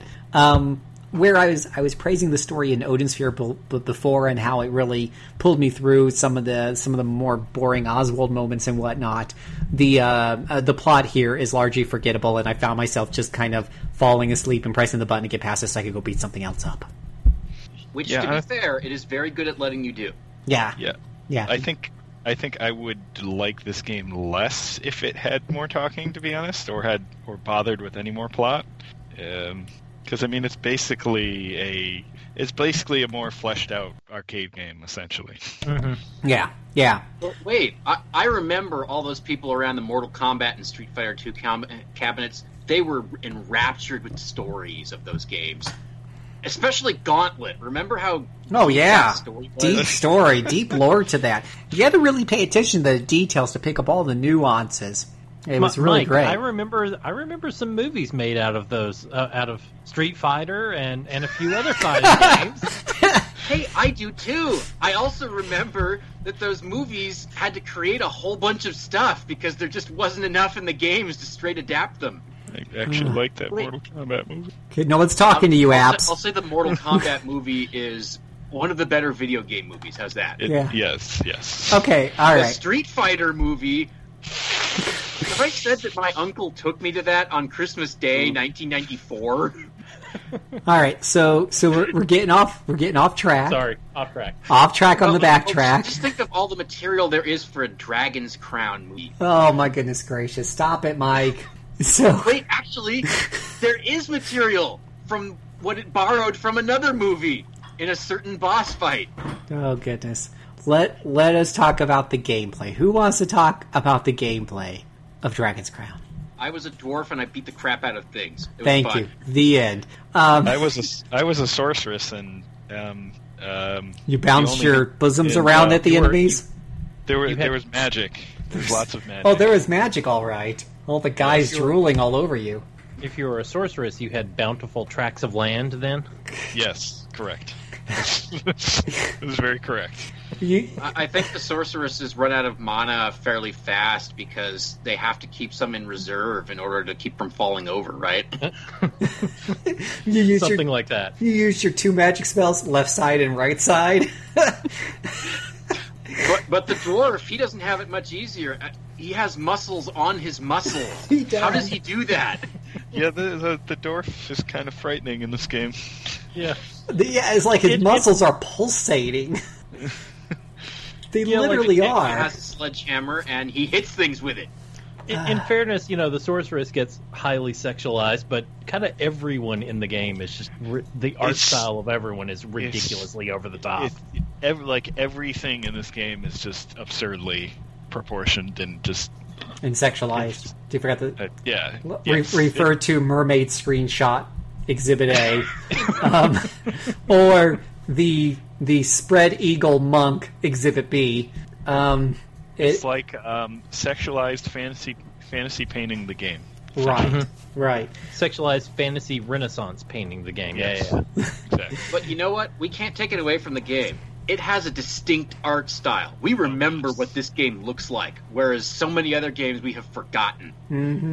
So if you so you Vanillaware, you win this round. Oh, yeah. If you've played, if you played the Dungeon Dragons arcade games, which were released not that long ago on the PlayStation Three, and PlayStation Four, and now the names totally escape me because they're weird names. I'll have to look them up. But um, Shadows of Mystara? thank you. That's one of them. Uh, and Tower of Doom, I believe, is the other one. Uh, and they were, I think, they were sold as Chronicles of Mystara as a collection. Anywho, if you played those, Did that did that come out on PS4? I thought that was all, that was like Wii U and PS3 and Oh, 360. PS3, Xbox 360, Wii U, Microsoft Windows. So maybe not on PlayStation 4. My bad. Um, anywho, if you've played those before, or if you want to go further back and you've played Golden Axe, then you kind of know what you're getting into. Though the the gameplay here obviously is a lot smoother than that Sega Yeah. Genesis Well- classic. You- You do know, Phil, that uh, like one of the founders of Vanillaware worked on those Dungeons and Dragons games. Mm-hmm. So Hashtag trivia Uh, tip. yes, clearly, I think it seemed like he wanted to make a sequel of sorts to those games with his own art style, obviously. And he did a darn good job of it. Yeah, but I mean, you can really feel like those arcade roots in this. Like you, you have to kill all the enemies in a room before you proceed. You get the classic like go this way, blinking arrow, mm-hmm. and and all that. Yeah, it's And, it's and once you've progressed through the stages, you get to a plot point. I, I forget what that plot point is, but suddenly you can take the other path in the stages, which lets you go to the secret nasty bosses, including, well, there's that gigantic freaking red dragon in the treasure cave that. Oh man, if you I tried to fight that thing in the treasure cave and watched as it as I was doing almost no damage with each hit, and it was ripping me to shreds until I realized, oh, I have to get out of here. It chases me through a hall, and then if you don't kill it, oops, you didn't kill it. You you suck. That's not the word it uses, but that's what it means. But of course, there is the most terrifying adversary you'll see in any game. It lives on a mountain of corpses, and it's direct, and you are directed to it by a magician whose name may or may not be Tim. You're gonna make me talk about it? Mm-hmm. Does no one else remember this terrifying titan of terror? I don't think I got to that. I only got halfway through it. Did they really put an evil killer bunny as a boss in this game? Yes, they did. Oh my god. Well, um, so this this is clearly a five out of five, and any, anyone who says poor things about this game is just wrong because that's amazing. Do you have to defeat it with a holy hand grenade?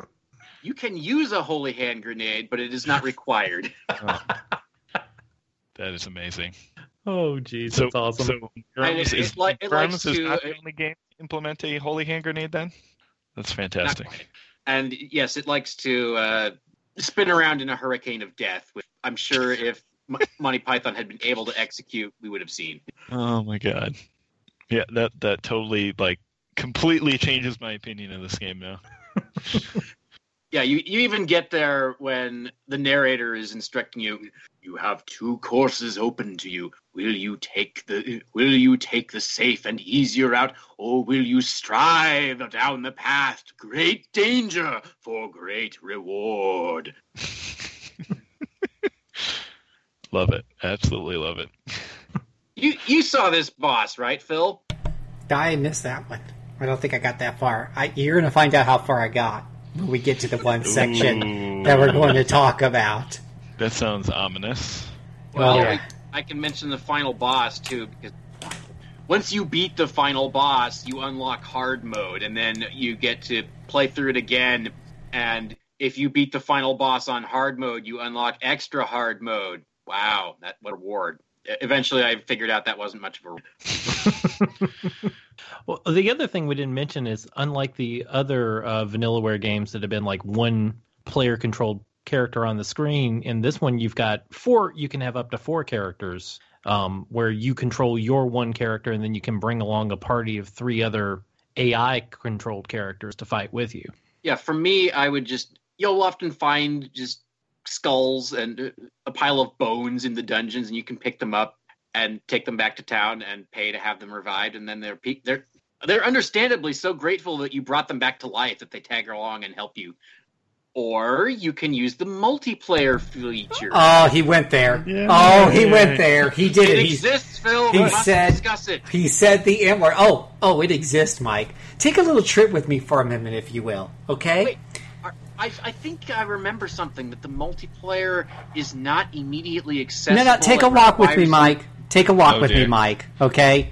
You, you, you, you got a game. You got a game. You're walking with me, right? I want you to imagine a game from the creators of Odin Sphere and Muramasa, well-known, well-loved action RPGs with deep combat systems and everything else.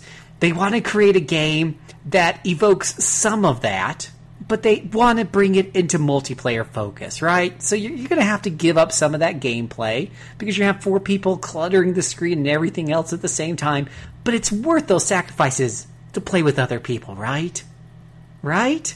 Yes. Sure. Yeah, yeah, right? Other, yeah. other people make everything Everything better, right? better, right? Right? So, so you make a couple comments. Maybe, maybe make the story not so quite as exciting and everything because they're going to be playing with their friends anyways. What story do they need? They're going to be drinking. They're going to be having a good time, right? That sounds awesome, Uh, uh, right? Yeah, you might Yeah, set up a date to play one. You Yeah, know, with, you- with one of your friends. Yeah, Yeah, you might. Yeah, you might even reach out to your friends at RPGamer and say, "Let's get together on Sunday. Let's do this shiz. I got my beer. I, we're ready to do this, right?" totally. But, but but why make it easy? Why do that? Why don't we just I don't know lock the fucking most important feature of our game behind some fucking lame ass arbitrary completion requirement that's like seven hours down the road. Oh my. I that is the most stupid design decision I have ever seen. So you have to get past I forget which quest it is, but I passed it finally. But I didn't get to that quest till at least seven or eight hours in. Now you can get to it faster than that if you knew what you were doing ahead of time. But as we all know, I don't have I don't like reading facts before I play, especially when it's supposed to be an arcade beat 'em up. Why would I think to read a fact first? And there's nothing in the game telling you this. But but but but I decided to sit down with my good friend Mr. Marpenter, and we were going to get online and play a game that night. And I'm scratching my head looking all through the menus. Where's the multiplayer section? Can't find the multiplayer section. I don't see where I connect to you, buddy. Looking for it. So we were looking all over the place, couldn't figure it out. yeah, I was like, "Where's Waldo?" except it's for multiplayer. Just couldn't find it, right? Finally looked it up online, and it turns out you have to complete this fucking damn quest that's down the road. Again, you could probably get to it faster if you knew about this ahead of time, but here's the thing about Dragon's Crown, and you know this, Mike. When you beat a board, um, which, you know, takes 10 or 15 minutes more if you shop and stuff like that, then then you unlock a quest for that board in the in the Adventurers Guild that should you clear said quest, you get another skill point, and skill points are pretty damn important. They're pretty useful. So you Yes, feel because they skills allow you to build your character and allow your character to do certain things. Which, well, my dwarf, I was able to have him leap in the air and drop bombs that he pulled out of his armpits. I guess. Yeah. that was kind of handy. Yeah. So Sounds pretty awesome. I was doing every board twice, and one of them I had to do three times because I didn't get the ach- you know whatever quest I was supposed to do the first, the second time around.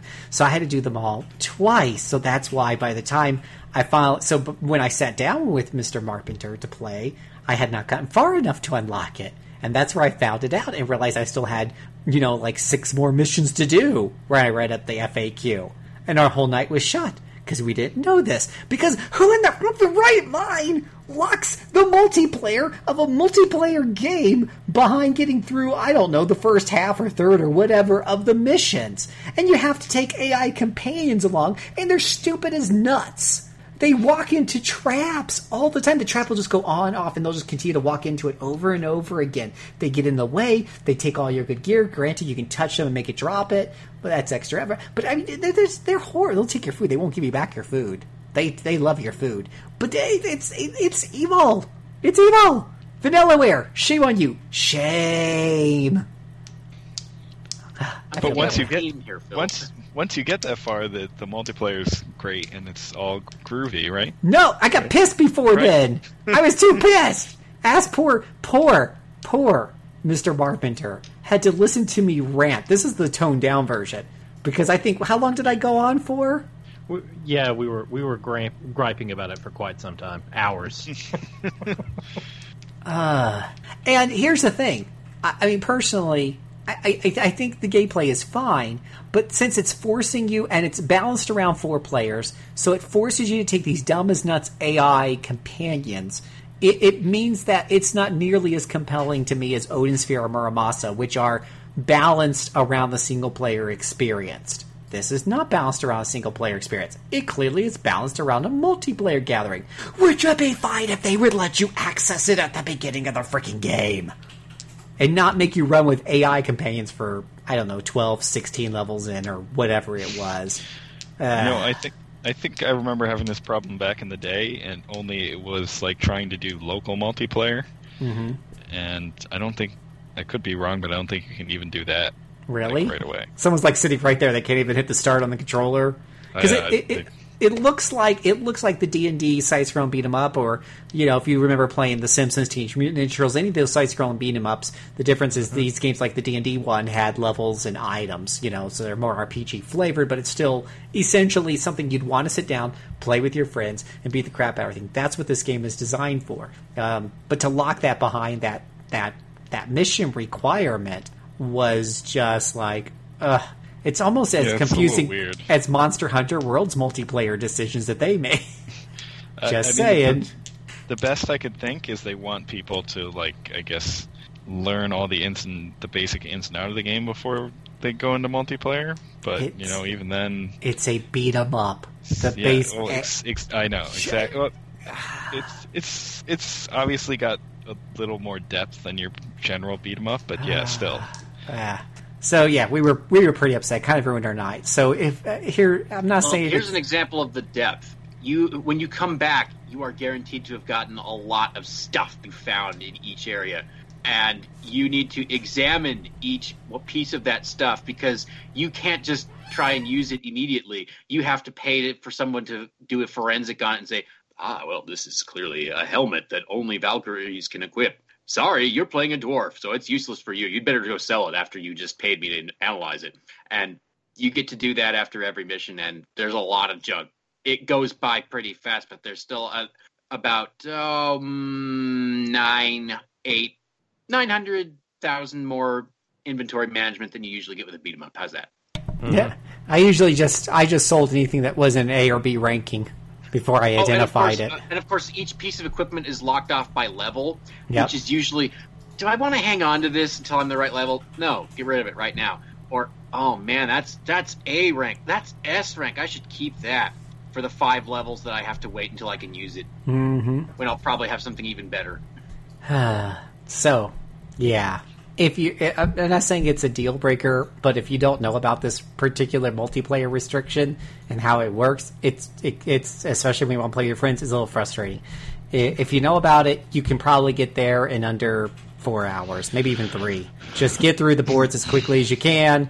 Take AI companions and get past the whatever mission it is. I was level 17 everyone kept saying it was the level 17 mission and they were right i was level 17 when i got to that mission you might be lower level if well you might be lower level if you just stream and you went straight through but then you might get your ass kicked too that's the, I, that's I just the got offset to it tonight right before the show, and I think I was like level 14 about five hours in. oh there you go so yeah if you really It's really possible. yeah you can get to it to like three hours four hours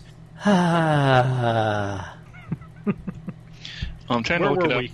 I'm trying to look it up, and it looks like local multiplayer might be available right away. Um, so if that's true, I mean that may have been like their focus from the beginning, and then I don't know. I guess shoehorned in online at some point. I don't know. It is. It's quite weird.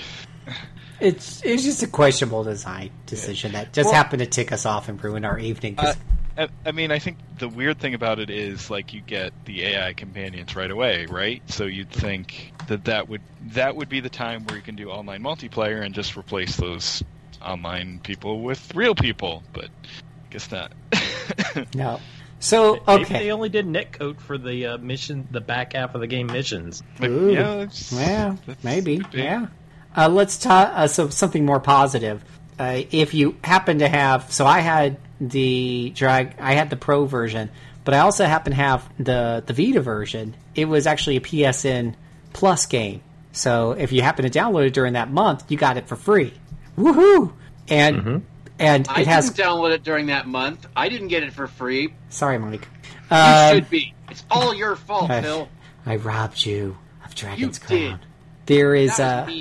It does have cross uh, cross save, and it works really sleek. I uploaded my save file to the cloud, downloaded it on my Vita, and was able to continue my game from there. So that's pretty neat.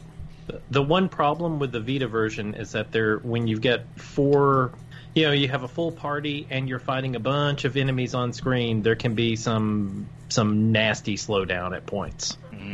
It's a design feature to help you with the bosses. Yep, yep, it's it's got that feature from uh, Odin Sphere. Uh, I never found it to be too egregious, but you, you definitely notice it. Yeah, it was not at Odin Sphere on PS2 level. No, nah.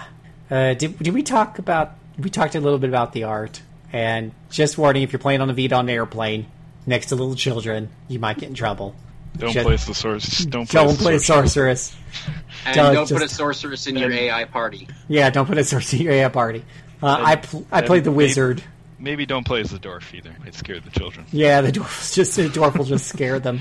So what am I supposed to play as? The- Don't don't play the Uh, Valkyrie. Don't play the Valkyrie. Have uh, you seen her Not ass? the Amazon. The Amazon. Whatever her name Archer is. lady is she an el- oh god the Archer Archer Lady's okay. so Archer is safe for the workplace, and so is Wizard. I feel like though, and the and the the warrior fighter's guy, okay. yeah, he's just really, yeah, he's just he's just really disproportionate, but it's all metal, so nothing there. But yeah, that Amazon lady, holy cow! Talk about thighs and buns of steel. I love What about, the Amazon. what about the uh, the image of that nun? I believe that guiding you along to the second part She's of the level. she's Oh, guiding you all right. I will point out though, for people who point out, is that that is the most infamous scene because you basically have this woman who's spread eagle on the floor, and it's gotten that there that was the actual source of some protest and such. I will point out she is in full metal gear, including a chastity belt. She is totally protected. Nothing's going in or out of there, so it's fine. And she's injured. There's a reason that she's spread eagled on the Yeah. floor because she she just took an injury to the leg. right. That that is entirely legitimate. Yeah. Yeah. I mean, pain over propriety. She just took an arrow to the knee. Yeah. Yeah. Well, and then let's talk about the mermaid with the very strategic hair. so, just gonna say it's very strategic, as my wife pointed as she was walking through. The other method would have been to give her the Little Mermaid seashells, and obviously Vanillaware did not want to encourage seashell use. No, no seashells here. So uh, there we go. Uh, any any? So I mean, what what, what is your uh, Mike? It sounds like you played um, uh, further in Dragon's Crown than the rest of us did. What was your impression of it overall? Since I went into it immediate, expecting to be single player, I turning on the wireless on the Vita drains its battery faster, and there aren't many people around here with Vitas, so I just didn't even bother for the most part. And I did get a fair amount of enjoyment out of it before I finally realized, oh, you're just going to have me go through the game over and these levels over and over again, doing the last few quests that I haven't done in search of. Oh wow! I, you get achievements for doing all of those. That's definitely worth it for a little while until you realize that achievements aren't the end all be all of life. and the final boss is a real jerk. Uh, oh man, it's this gigantic dragon, of course, which likes to fly into the background and shoot things at you for periods, and you have to hide in the foreground behind breakable objects, or else you're you're going to get massively. and I was eventually able to beat it on normal, and then I realized I don't want to go through this again on hard. This guy was a, enough of a pain in the ass on normal. I'm done. But I did enjoy it while it was there because each of the areas is very well drawn. If you poke around, you'll find little hidden rooms and little optional things, and all of the all, a lot of the optional quests that you can do make you uh, owl bears. You have to kill a certain number of owl bears. What the hell are owl bears? Well, they're exactly what the name implies. They're bears with owl faces. So yeah, I would recommend playing it. Just learn from what and Joshua went. Do not go in expecting that you can use the multiplayer immediately. You will be disappointed. Sorely disappointed. Yeah, yeah. So you can. I forgot to mention this. Odin Sphere.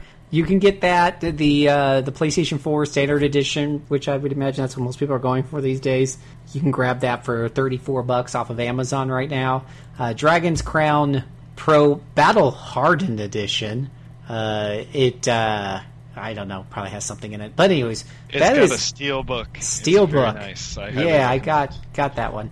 It's thirty eight uh, thirty eight dollars, but it's on Prime Day deal, which we'll not get this edited before Prime Day deal is over. But it was only thirty dollars. I've seen it on thirty dollars sales quite often. So, but but normally it's thirty eight bucks according to Amazon. So, yeah, some couple cool things. Let's jump into Muramasa the Demon Blade. And uh, then there's Muramasa Rebirth, I guess, on the PlayStation Vita. But uh, this was Well, original. that's what I played. That's what you played. That, there you go. I played. Muramasa Rebirth has some very nice DLC that is worth getting. Yeah, we're going to talk about it. Uh, uh, let's let's mention first though, it was developed by VanillaWare and um, published on uh, On the Wii? On the Wii by Inter. It says Entertainment here, isn't it? Ignition, Ignition, I thought it. Ignition. Ignition, It yeah, is Belly up. Ignition. Yeah. And as you remember last time, Phil, when we were talking about what a great job Ignition did with Arc Rise Fantasia's localization, oh, just, I just gather that Ignition did nearly as well on Muramasa's original localization. we have uh, a marvelous for the the Vita version. Uh, this was released originally uh, on April 9th, 2009, um uh, in Japan and North America, September 8th, 2009, and then the PlayStation Vita version was released in North America on June 25th, 2013. This is a single player with no fake multiplayer tantalizing in front of you, a single player action RPG experience. And I will say the the you know how, how many did any of y'all play the Wii outside of myself? yes. No. Ah, is that Mister Yes. is that Mister Apps? Yes. How how much how far did you play into the Wii? Uh, pretty decently far into the girls' storyline, Mm-hmm. and I think. I mean, I played it. I think years later. So, I mean, as soon as the Vita version was announced, I was like, okay, I'm just gonna put this in storage and wait for that version. Uh, Momo Momohime, I think is how it pronounced. Momo, Momo Yeah, Hime. Momohime. Uh, we'll Yeah. call her Momo. Anyways, uh, I will say, I will say, like playing this on the Wii, the, the Wii, the Wii never really had great visuals, especially since I, I I feel like my HD television came not long after the Wii, and the Wii and HD television is just not a great combination. Just doesn't look great. But uh, but this game, just just like all the Vanillaware games, somehow Yeah. it was just like what when I saw this on the Wii. Uh, and I was just like, wow, such beautiful graphics on the Wii. And I'm just like, why don't we get more 2D games? This is just gorgeous. And then I said the same thing again when I got the Vita version. Just, just a gorgeous, just, just the first thing you Yeah. notice when you play the when you turn it on. But all right, so who wants to talk? Because there is uh, some significant story to Momo and Kisuke. So who wants to talk about stories? And, I don't remember any of it at all. Woo! I can give it a go, actually. All right, go ahead, Mister. All right, so Momohime's story, which you learn gradually, is that Momohime is not alone in her body. Her body has been taken over by this now deceased but still in spirit form guy named Jinkuro, who is an amazingly competent and effective swordsman, naturally with an overinflated view of his own skills to the point where he will literally try to take on hell and heaven in order to keep going. And Jinkuro's characteristics, well, he's just trying to get his he's trying to get the body he wanted back because his original body is dead and Momohime got in the way when he tried to take on a new body, so he's stuck with her.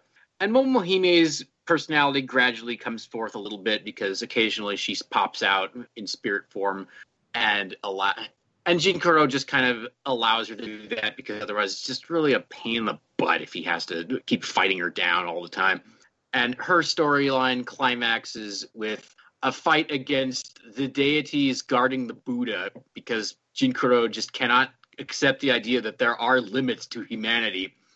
And I am glossing over a lot of it because half of the fun of this game is going through the gorgeous areas. But Mhm. the way it is told is very interesting because you don't learn this immediately. You're just kind of thrown into Momohime's storyline and you're fighting things and you're running, what the hell is going on here? I don't know. And that's also the same for Kisuke's storyline, where, of course, he has amnesia. There is a pretty good reason he has amnesia, though. And he has amnesia and is being attacked by ninjas. He appears to be an ex, a very, very recently ex ninja of the same clan, and by gum, he appears to have reneged on something. And the penalty for reneging is death. Most ninjas, but he is just such a skilled ninja that he kicks the ass of everybody who tries to beat him up and take him back.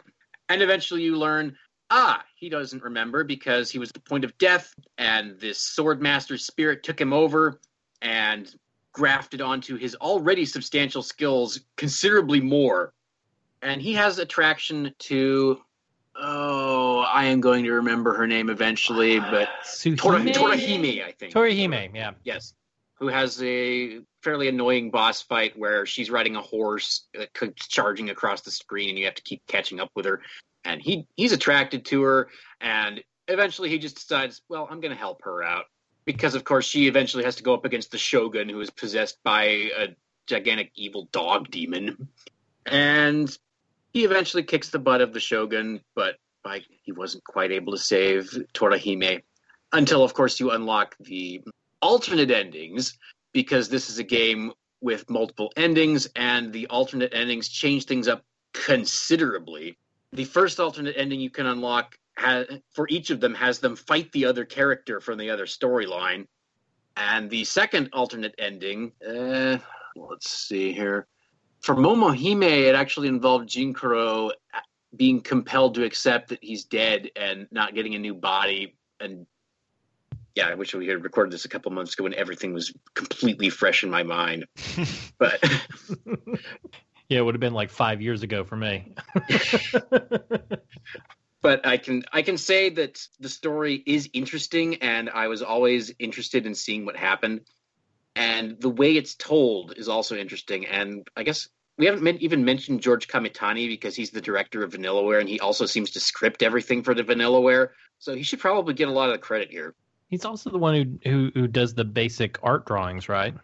I'm not sure about all of the art. Uh, well, I mean, obviously he doesn't draw everything, but he's Right, the you know he's doing the basic art designs too. I but you, think. but you see it when you start the, when you look at the credits that he's the director and the script writer, which is quite a bit of work to take on for these games. Yeah. it's part I of the thi- reason why their games the- take like three or four years between releases. Yeah. Though honestly, when they turn out this exhilarating to the eye, I think is a good way Yeah, that that's actually a fantastic way to describe this game in particular.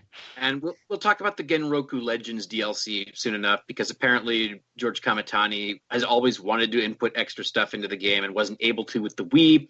And then with the Vita, we have DLC portions, which I will describe because they are worth experiencing, even if not. Well, all right, the main game Kisuke and Momohime. They must kill many, many things, correct? Yeah, correct. And they do it with swords. Lots and lots of swords. Swords which can break. Yep. Temporary. When they take damage. Yep. And that's where you get Muramasa, who the, the the the what would you call him? Was he was he damned to spend all of eternity making swords because he was always searching for like trying to make the perfect sword? I think was what he what what the story bit was about him. But basically, yeah, that becomes a big part of Condemned, something like that. but that becomes a big part of the game where you're like collecting up what was it spirit? And there were like two different two different uh, things you had to collect. And then you would uh, take them and you would have this gigantic uh, grid of different uh, swords that you could make. And you you were kind of working your way through them you know like making different ones like you would have to make one sword to be able to craft the you know this other sword down here and each And of if, them like if you've started with a certain character, then a lot of swords will be blocked off because they require that swords only the other character gets be developed also. Well, they also used it to kind of like lock off areas of the game. Like you would have to get a certain sword to be able to get past, uh, to be able to break a barrier and move on to certain other uh, areas of the game. And that sword is found in the next boss. So until you Mhm. kill that boss, you can't move anywhere else. Well, all right, let's. The regular enemies in this game look awesome, and it's always fun to rip them apart. mm-hmm. There's a real great, I guess the best way to describe it would be weight to the combat. Like every hit you really feel, Mhm. and it makes everything just extremely satisfying. I I- just I mean- want to go into how Go ahead. each type of enemy is distinct, and some of them you see a lot more often than others. You see ninjas a lot, and you don't see the the tengu things that fly around and are really annoying because they fly as much, or those stupid freaking poison butterflies. Remember those? Yeah. But each of them looks awesome, and let's just say it again: they look awesome, and each area looks just. And we haven't really mentioned it yet, but this game just oozes feudal Japan. It Yeah. looks feudal Japan. It feels feudal Japan. The dialogue is of all is all in Japanese, and honestly, by the standards of Japanese audio, it's pretty good because you can tell some of the voice actors are putting more effort into it than you get with a lot of Seiyu when they just voice a, a nothing part. Yeah, it's set in Edo era Japan, and it's also done like the art style is done. Oh god, I can't remember the name of that art style, but it is done in that period style of art, and it just looks, you, you know, like you're you're you're battling in the scenes that are in the uh, the fields, and the wheat is kind of like swaying in the background, and oh man, it's just all and so dragonflies are buzzing along over the Yep. fields. Or certain other fields are at twilight, and you can tell there's the red glint on the, the field. Or the waterfalls and the rivers and the caves and the beachfront, or the jungles. With when you get into a fight in the jungles, you can, if you strike in the right place, then you'll hack the bamboo behind you in half, and it comes tumbling down.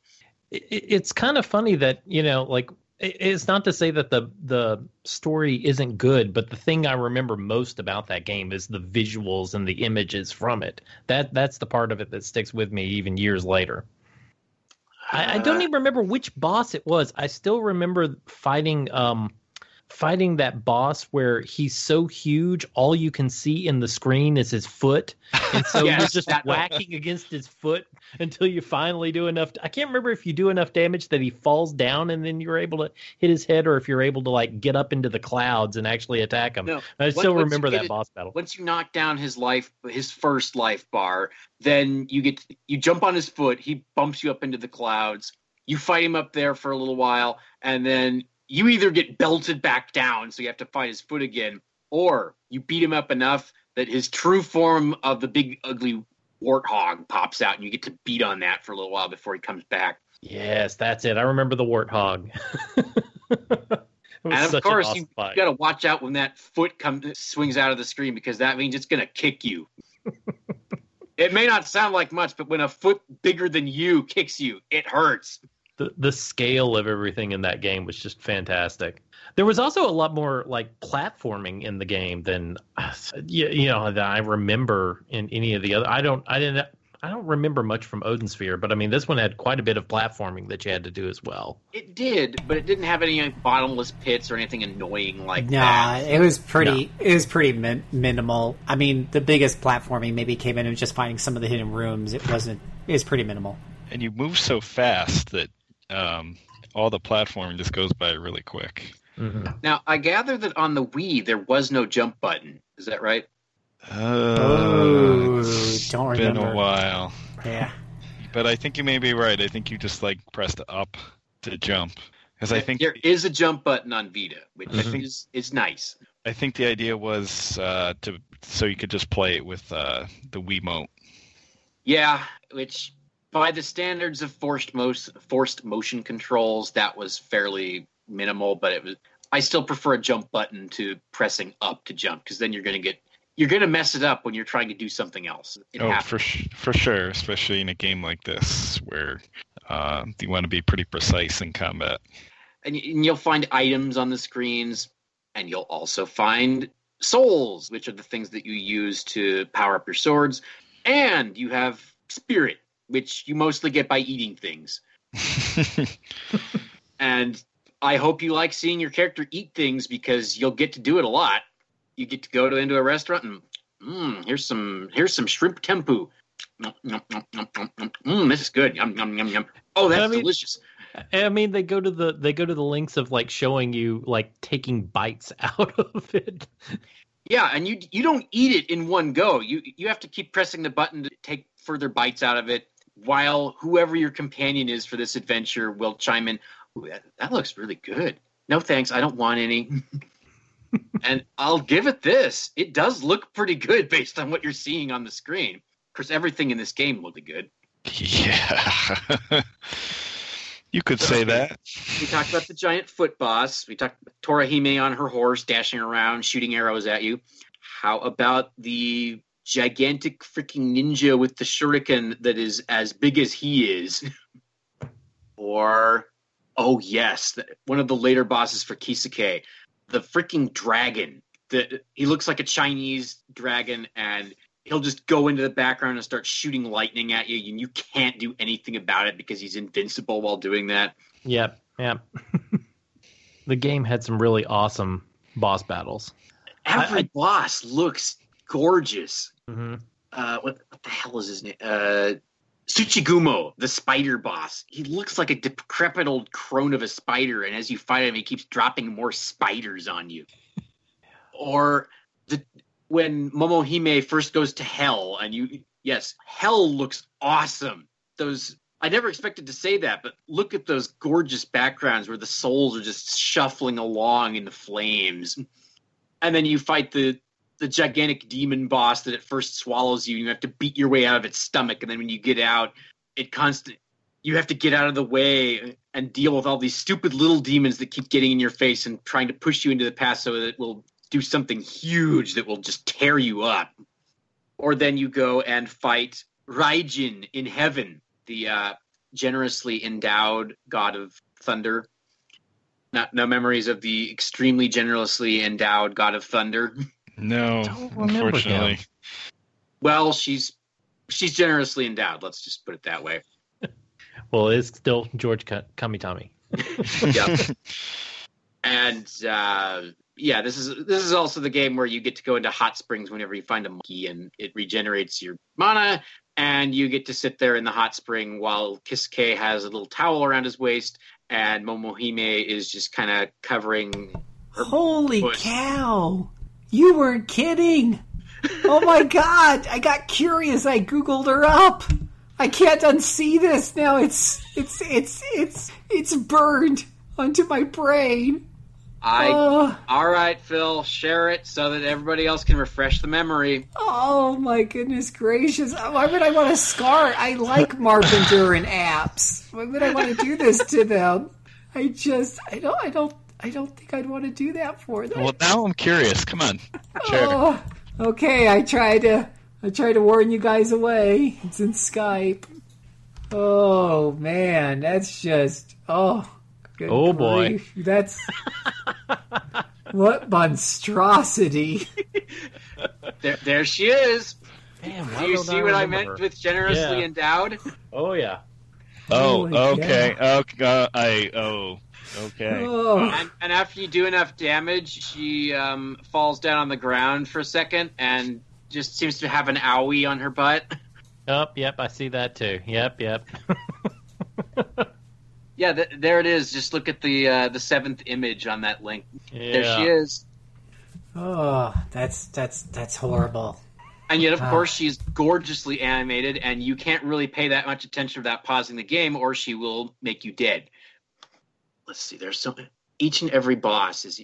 What the hell is his name? Your he would he was Momohime's fiance until uh, Momohime was taken over by Jinkuro, and then you have to fight him, and he's a jerk because he really likes to block you and tear into you with unblockable moves until you break his sword, and that only lasts for a little while before he, he becomes an even bigger jerk.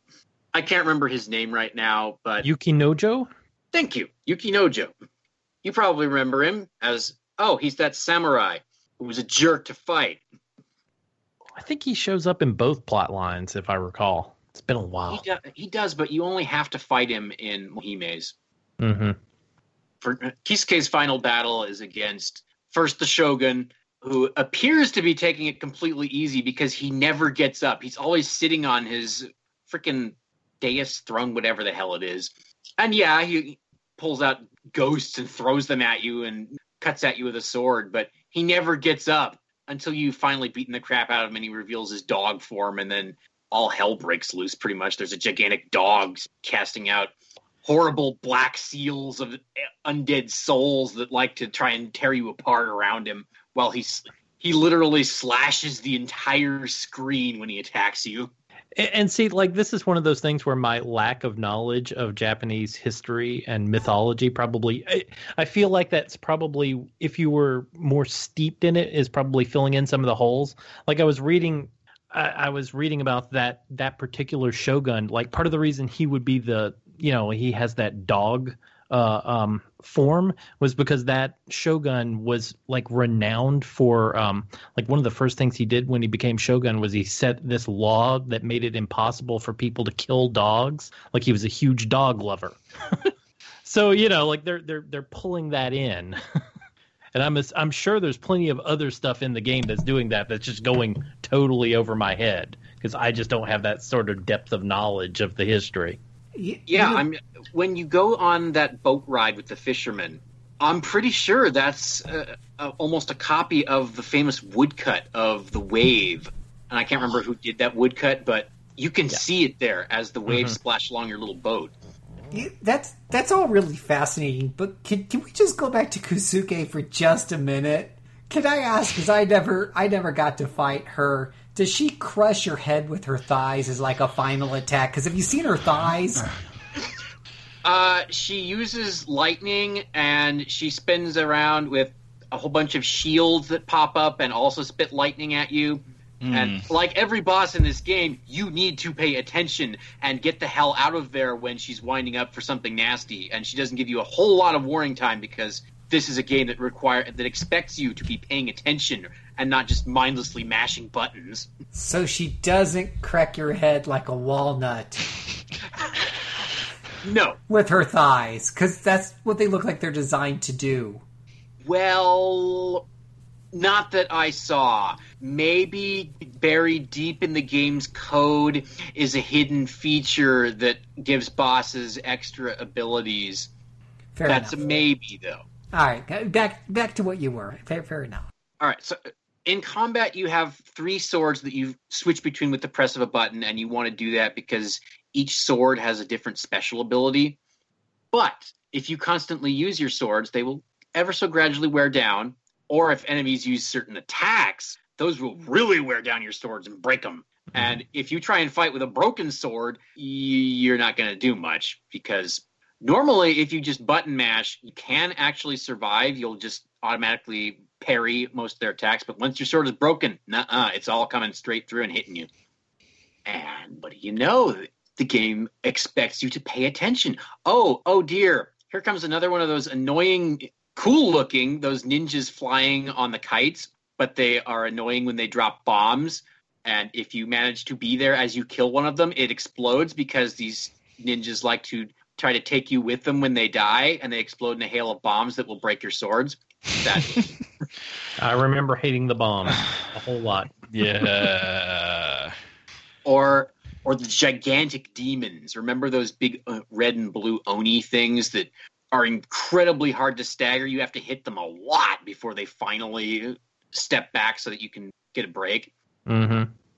And, and the gameplay was split. You had the two different kinds of blades. You had the, the like the short blades and the long blades, and the long blades did more damage but were slower to use, and the short blades were you know much quicker.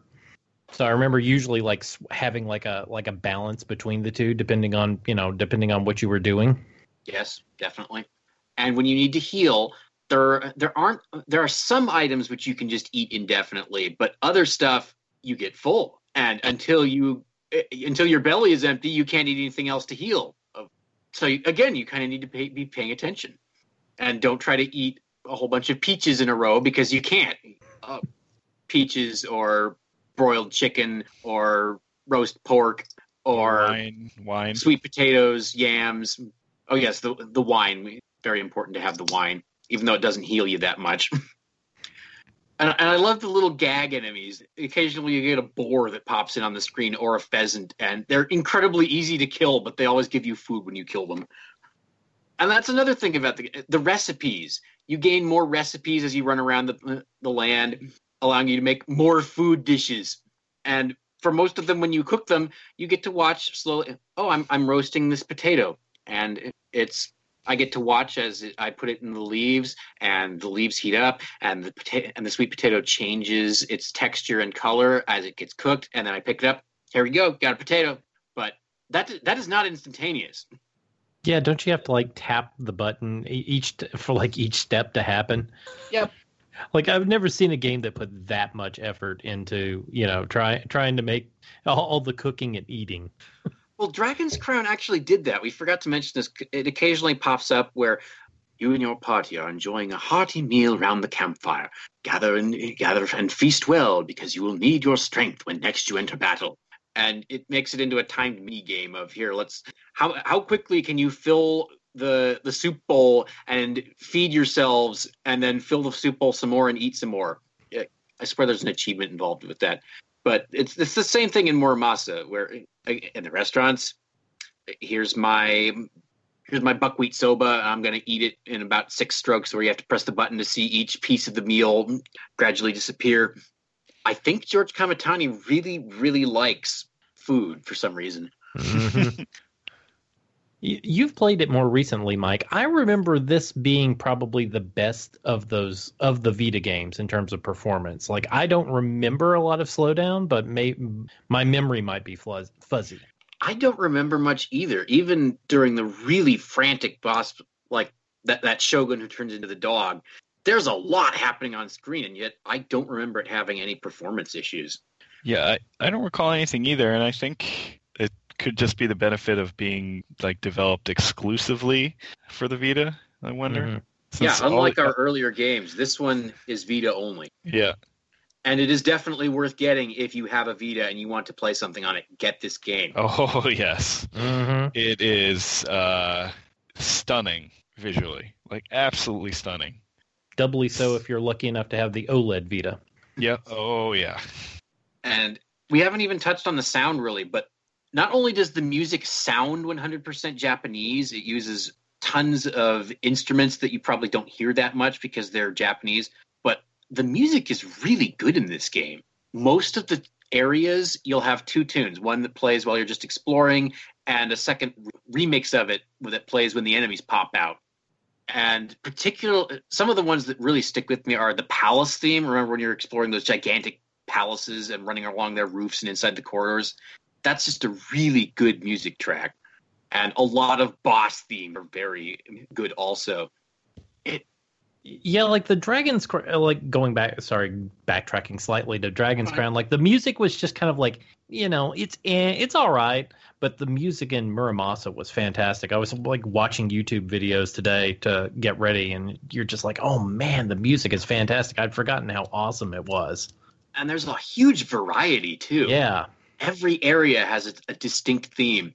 When you get close to the end of Momohime's and you go into a gigantic monk temple, you just hear ominous monk droning in the background that takes over the music track and really sells you on the atmosphere of the place, even more than all those freaking poisonous butterflies or or those freaking annoying monks.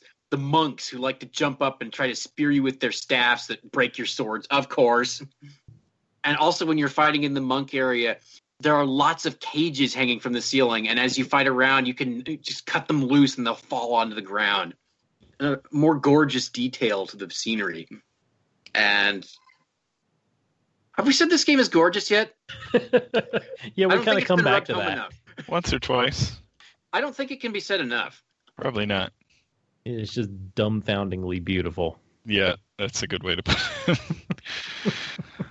I showed it to my dad actually, and he because my dad has aging eyes wanted to see it on a big TV screen. But yeah, I can kind of understand that. But it looks so amazing on the Vita. well, you can play it on the Vita TV, and it still looks really, really awesome there too. That is true. That is true. So combat is really fun. It uh, every time you start the game, you have to choose between what do they call it? I think they call it something like casual, and then there's legendary. Casual is some forgiveness. You will, you can get your butt kicked, and you will, but that will just send you. You won't even lose anything if you die in casual. You just get told. You just get sent back to the last save point, but without no, if you lose against a boss, you don't even get sent back to the la- the last save point is the room before, so you don't even lose any progress.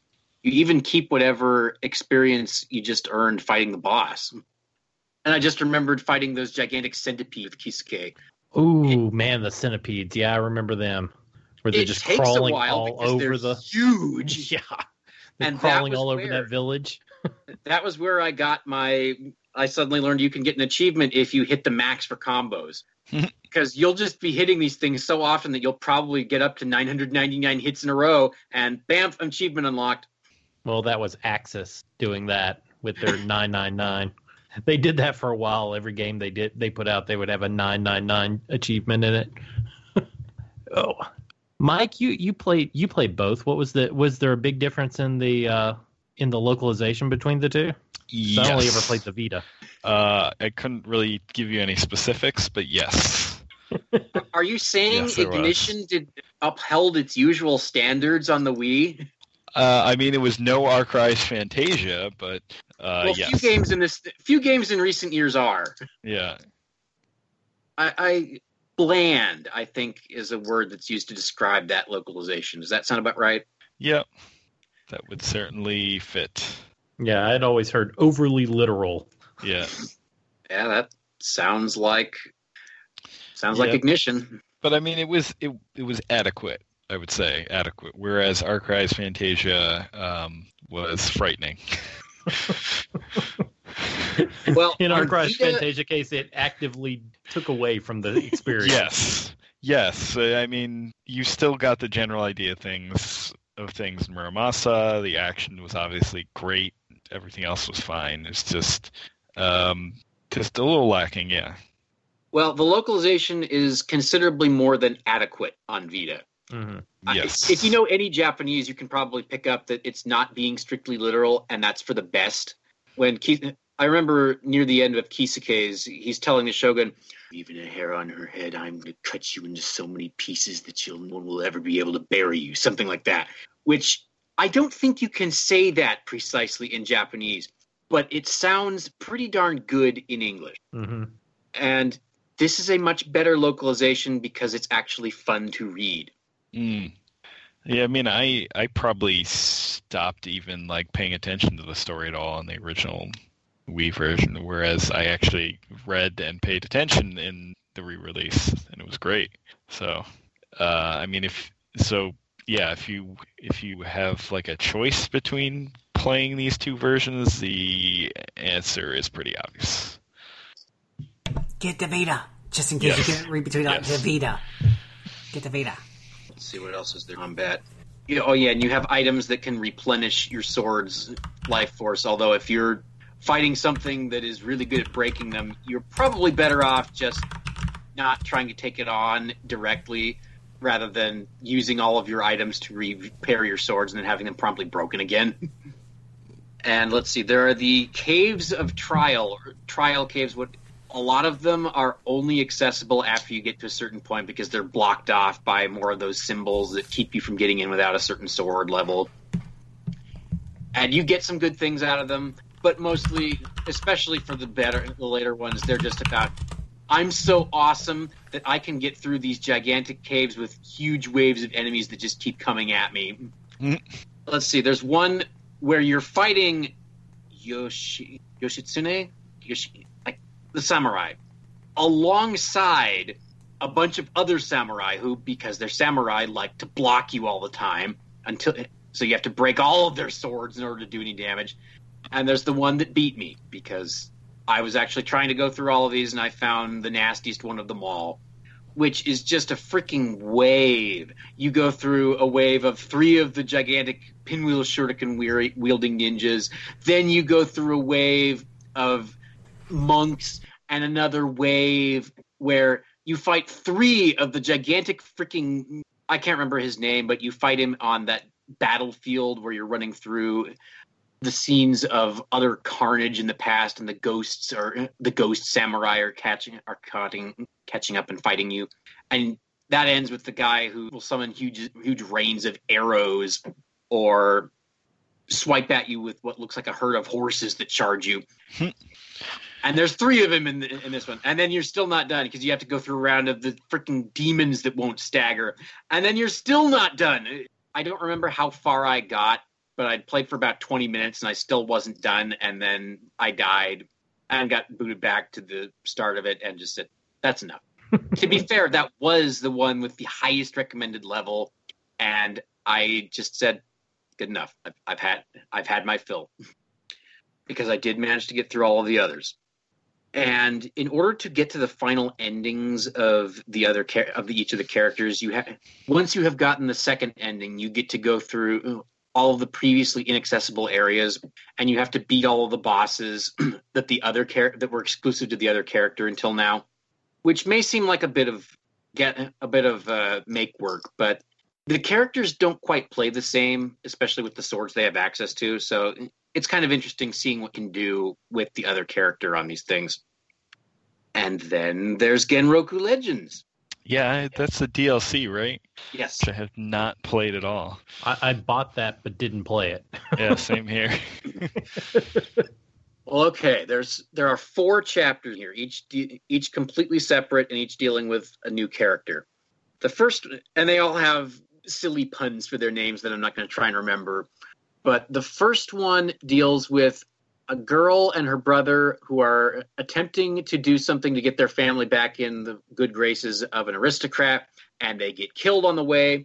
And her cat is so attached that the cat takes on the people who killed her master and then decides to she somehow gains the ability to shapeshift between something that kind of looks like her master and a cat and goes on a mission to well redeem her master and for the DLC only the bosses are truly new but the characters each play completely differently when you're the cat you don't have swords anymore and when you push the button, you change between two things. You change between your human form, which still wears down its stamina, and your cat form, which can shoot projectiles. And once you've built up a meter enough, then you can turn into a gigantic whirling dervish cat figure, which is invincible but goes away. And you can just tear things up while that lasts. And your spirit and stamina, they don't go into getting new swords. They go into getting new moves or things you can do. You, I, I can't remember any specifics right now, but there's also new music for each piece of the DLC, and the music for these new areas is pretty damn good. It's exactly in keeping with the others, and that's the first one. The second one, you are Gonbei, I believe. Gonbei is a farmer who is trying to petition the leaders of his prefecture please stop taxing us so much we don't have enough left to eat and you eventually meet this jerk at the end of his story because he's such a jerk that he's just hiding huge barrels of rice in his palace and not letting the peasants eat it. And Gonbei tr- has to eventually lead a rebellion against this jerk. And his final boss is pretty fun because this guy is cowardly. He summons a whole troop of female ninjas to protect him, and he shoots you with a gun while the female ninjas try to get in your way, and you just have to keep going after him. And Gonbei also plays completely differently. He has three weapons. He has a bamboo spear, he has sickles that he throws, and he has a hoe. Which which may not sound impressive, but apparently when you beam people with a hoe, it works. Uh, that sounds pretty painful. And his second boss is also pretty memorable because it's a gigantic sumo wrestler.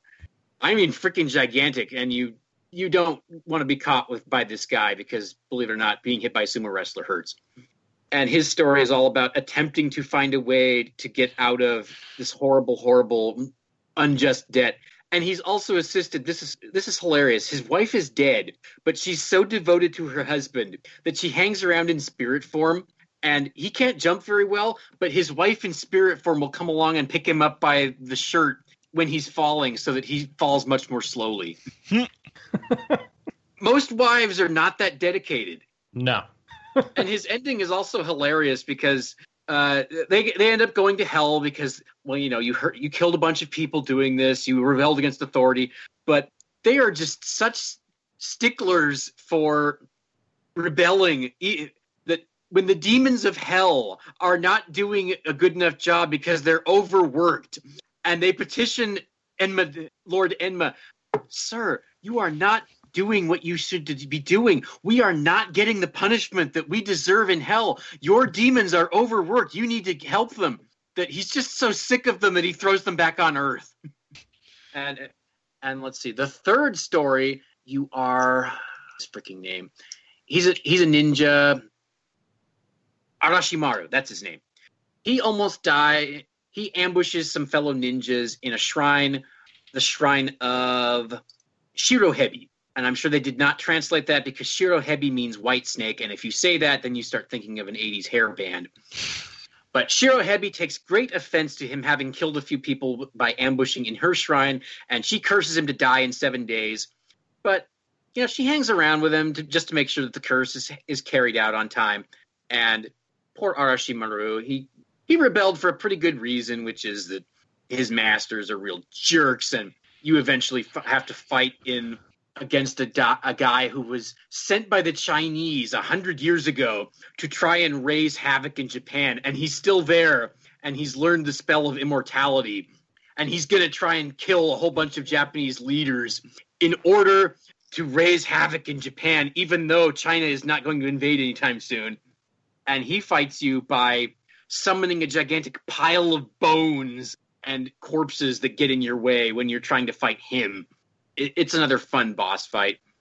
And what what do you know? After all this time spent with him, Shiro Hebi is she's a little more sympathetic. She she doesn't necessarily want to have to kill him after seven days, but oh gosh, that would mean that she doesn't get to follow through on being a god and carrying out godly curses. It, it's really hard to be a god, you know. And the fourth one, oh, this one is pretty funny. You play as she's the 108th child of Enma from Hell, Rajaki. That's her name. But you start as uh, I'll, I'll remember his name eventually. He's a guy who has just decided to throw out being a monk, and he's going to hit on every woman he possibly can because by gum, he's a guy and he's just got to get in it wherever he can. And Rajaki, who normally looks like, uh, well, she looks like a little girl with devil horns but she can turn into a full sized woman with devil horn with a big club, and that's her play style. She she turns in between the little girl and the big demon girl with the club, and once you get enough souls, then you can turn into an invincible demon that spin, that flies around the screen and punches everything until her, her power runs out. That that's her move. She punches super hard. And uh, Arashimaru, he plays as a ninja. He has a sickle. He has kunai that he just keeps throwing, and you can seriously just keep spamming. You can just shoot a long, long combo with them, and unless something blocks you, then you can hit it several hundred times before your kunai breaks. And bombs. He uses bombs. You finally get to use bombs yourself with him. And okay, Rajaki, this idiot, he's he's proposing to Momohime, who of course he thinks is a, a, beautiful woman, and she walks away. But Rajaki was standing there, and she thinks he was proposing to her, and he keeps coming up with convoluted reasons why. Oh no, I can't get married to you because uh, my soul, my, I promised my soul to this other girl, and it's stuck on a tree in this province. We can never get married without my soul. And she just takes him up on it and offered, well, we're going to go and get your soul back. and his eventual story, he, oh man, he finds this courtesan, and oh, she's so gorgeous. Oh, I, I love it so much here with you. The courtesan was just using him to get to Rajaki because she had one, some secret treasure. And you beat the crap out of the courtesan. Your ending there is, again, pretty funny because uh, I'll remember this guy. Shirokichi, Shikikichi, I think that's his name he gets a job he gets engaged because he does so well and becomes well known well to do and in Edo Japan. When she did that then you got engaged by an arranged marriage. And what do you know? His fiance turns out to be Rajaki in a different form. She looks different but it is Rajaki and she even gets to say oh if you better be you better be good to me because my dad is is watching and he knows what will happen. You know what will happen if you tick off King Enma. Uh, and each one of these has an alternate ending. Once you beat the the main story, you get to go through the rest of the game with each of these characters who play completely differently than Kisuke and Momohime. And it expects you to go beat every boss from Kisuke Momohime's path with each of these characters. And once you do that, you get an item that allows you to unlock a completely different ending. Gonbei's changes from something funny to something kind of grim. He is actually a ghost and he's been attached to the world and can't get out of it. Or Arashimaru, his actually changes into the formation tale of Jiraiya, Orochimaru, and Tsunade, where he got taken over by the evil guy he was he seemed to beat in his regular ending, and he became a force for evil across Japan. Man, grim. But I gotta say, these are very different endings, and it's not necessarily worth the amount of time that it takes to go beat all of the bosses with in the main storyline. But I thought it was kind. Of, I thought it was not a complete waste of time. I got a ton of time out of this DLC, and remember, there are new areas. Only the bosses are truly new designs, but they are fascinating designs. the The second boss you fight in the story of the cat is a Tanuki, and I don't know if this is something that's inherently Japanese, but the Tanuki uh, has enormous balls. Oh yeah, that's a Japanese thing so enormous that it they're about as big as the rest of the Nuki. Don't ask me how that works. He seems to sit on them. Um, yeah. Which you would think and, would be painful, but whatever. Yeah, you'd think once once you've snapped him out of all of his shapeshifting and you get him into his real form, that just hitting him once there would be enough. But no, you have to pound on him quite a bit. and each of these has unique music. Again, in keeping with the rest of the game, this is really this is incredibly Japanese sounding and also very good music to hear. And I I think I got it for fifteen dollars, the Genroku Legend stuff, and it was absolutely worth it. And you should definitely experience it because it is not a complete rehash of the main game unless you get to see some very interesting stuff in it, and I had a blast with it. so there. The the does the Vita does the Vita come with the DLC? The... No, no, when no. you get the main game, you still have to get the DLC off the PlayStation Store. Oh, so well, it's it's on top of the main game. Because I feel, you know, in the selling point here, it said additional characters play in four additional scenarios as different characters, and I thought that might be the DLC I feel like that's misadvertisement. But it doesn't say Muramasa Complete, I suppose. No, it says Muramasa Rebirth, and the DLC is called Genroku Legends. So yeah, you can and you can get the physical co- uh, Muramasa for twenty five bucks. So that's not a bad deal for the for the physical play, uh, version of that. It's an amazing No, and the deal for one Genroku of the best- Legends, even though you do have to buy it separately and download it, I found it, it. absolutely worthwhile. Yeah. Mm-hmm. If nothing else, because you are further supporting Vanillaware, which is pretty much the only company making games like this. There maybe- is there is Muramasa Rebirth Complete Collection on the PlayStation Network store. Right, but that requires you to download the whole game, and I, I, bought, I bought the cartridge. Yeah. Yeah, that one's thirty five bucks. Oh, Which so you get a a little deal. bit of a deal.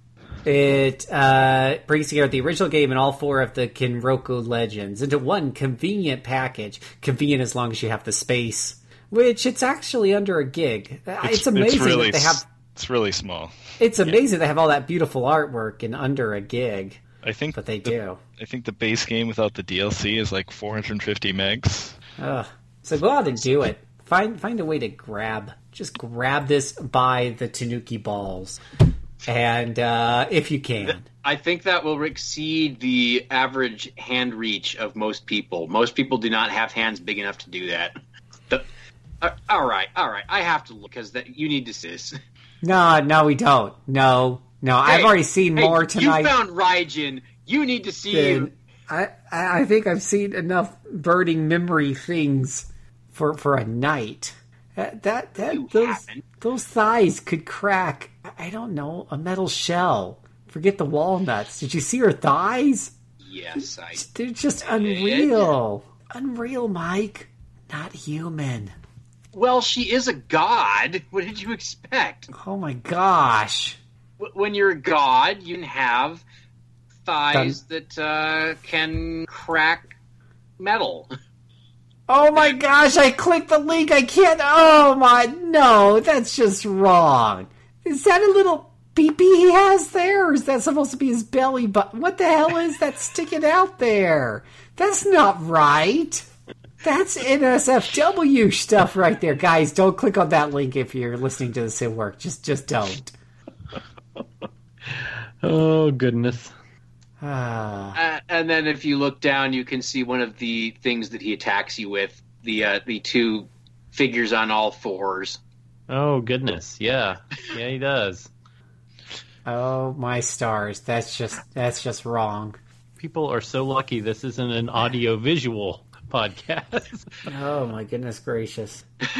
Ah, all right. So, anywho, three games, all pretty good. Gripes, one particular gripe aside, all pretty good. You should definitely go and check them out. Vanillaware's done really great with these games. I'll do a quick little plug as well for Grim Grimoire. That's on the PlayStation 2. It's not something we normally cover. It's not really a role playing game, but it is.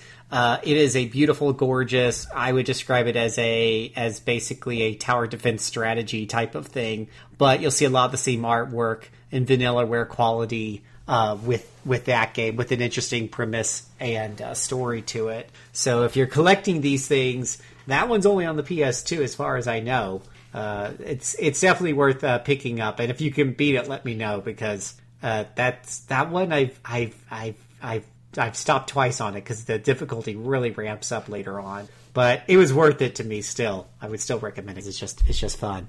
But anywho, uh, well, thank you very much, gentlemen. Well, we're going to take a, a break and we'll return right after this.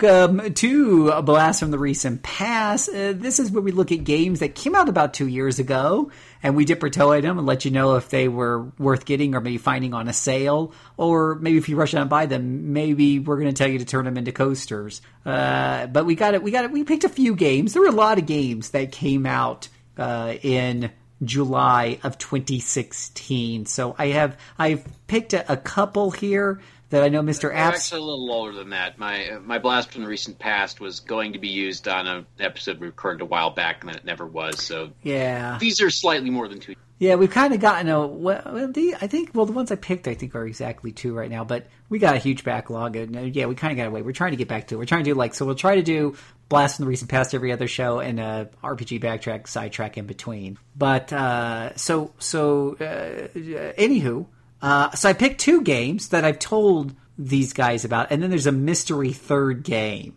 Uh, a mystery third game that I feel like, uh, but a lot of this focuses on Mr. Apps, and I know he's not prepared for the mystery third game, and that's what makes it exciting for me. But the first game, I'm I'm scared now. Actually, you, you probably should, you probably should be. But Okay. the first game you you are uh, already prepared for it is Shiren the Wanderer, the Tower of Fortune, and the Dice of Fate. And I know somewhere someone's trying to make an acronym out of that because that title is huge.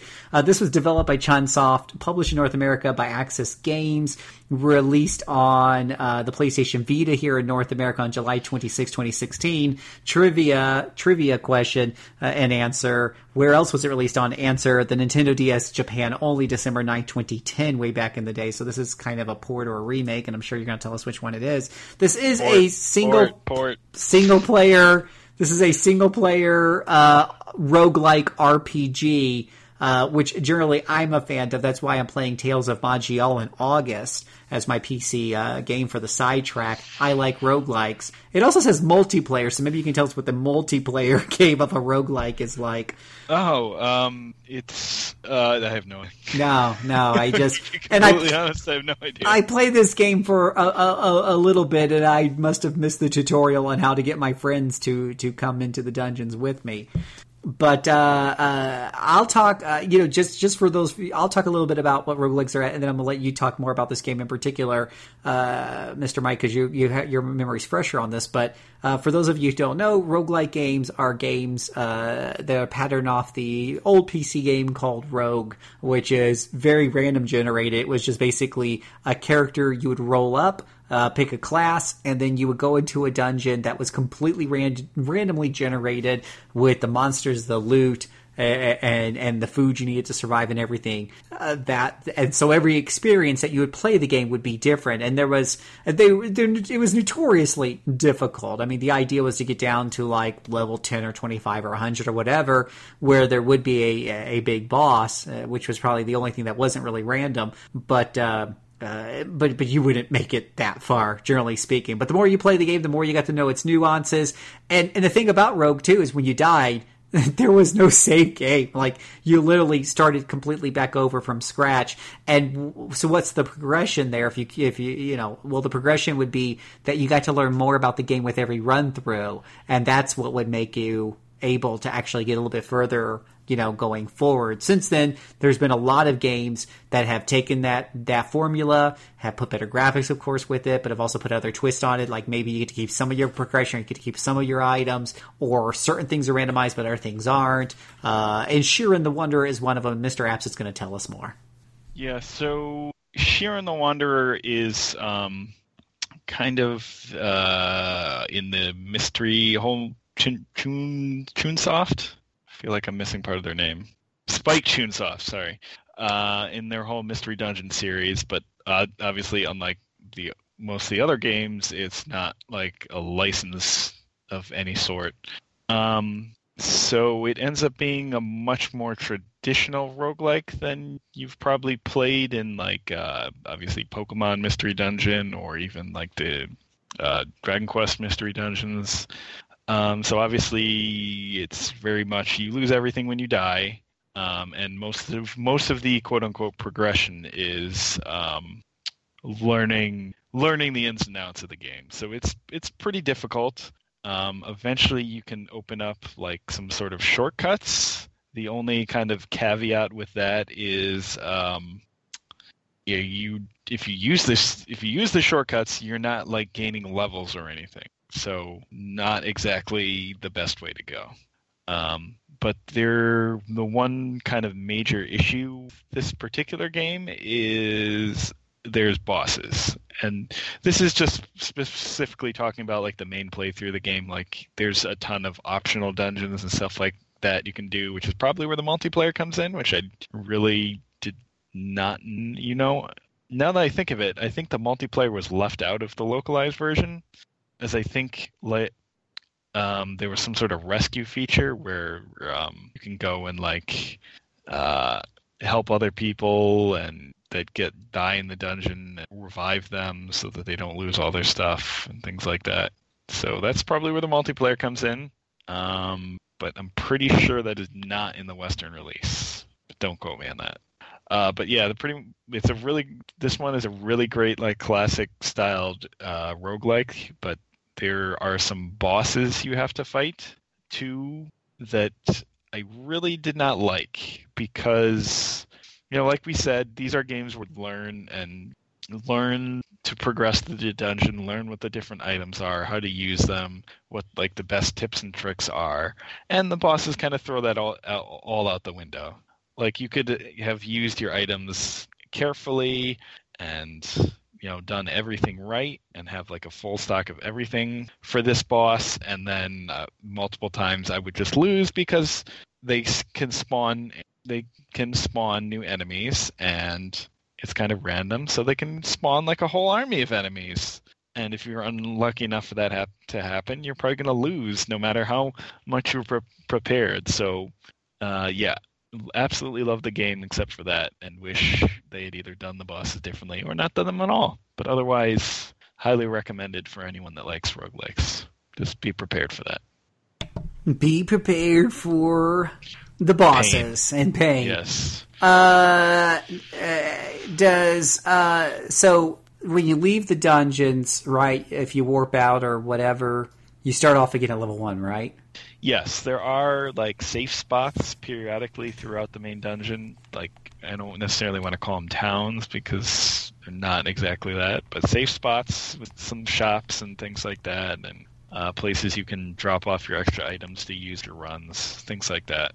Um, so it's definitely a lot friendlier than like the absolute pure roguelikes out there. But uh, if you're someone that likes to make likes to like grind and get like pure progression through a game, this is not for you at all.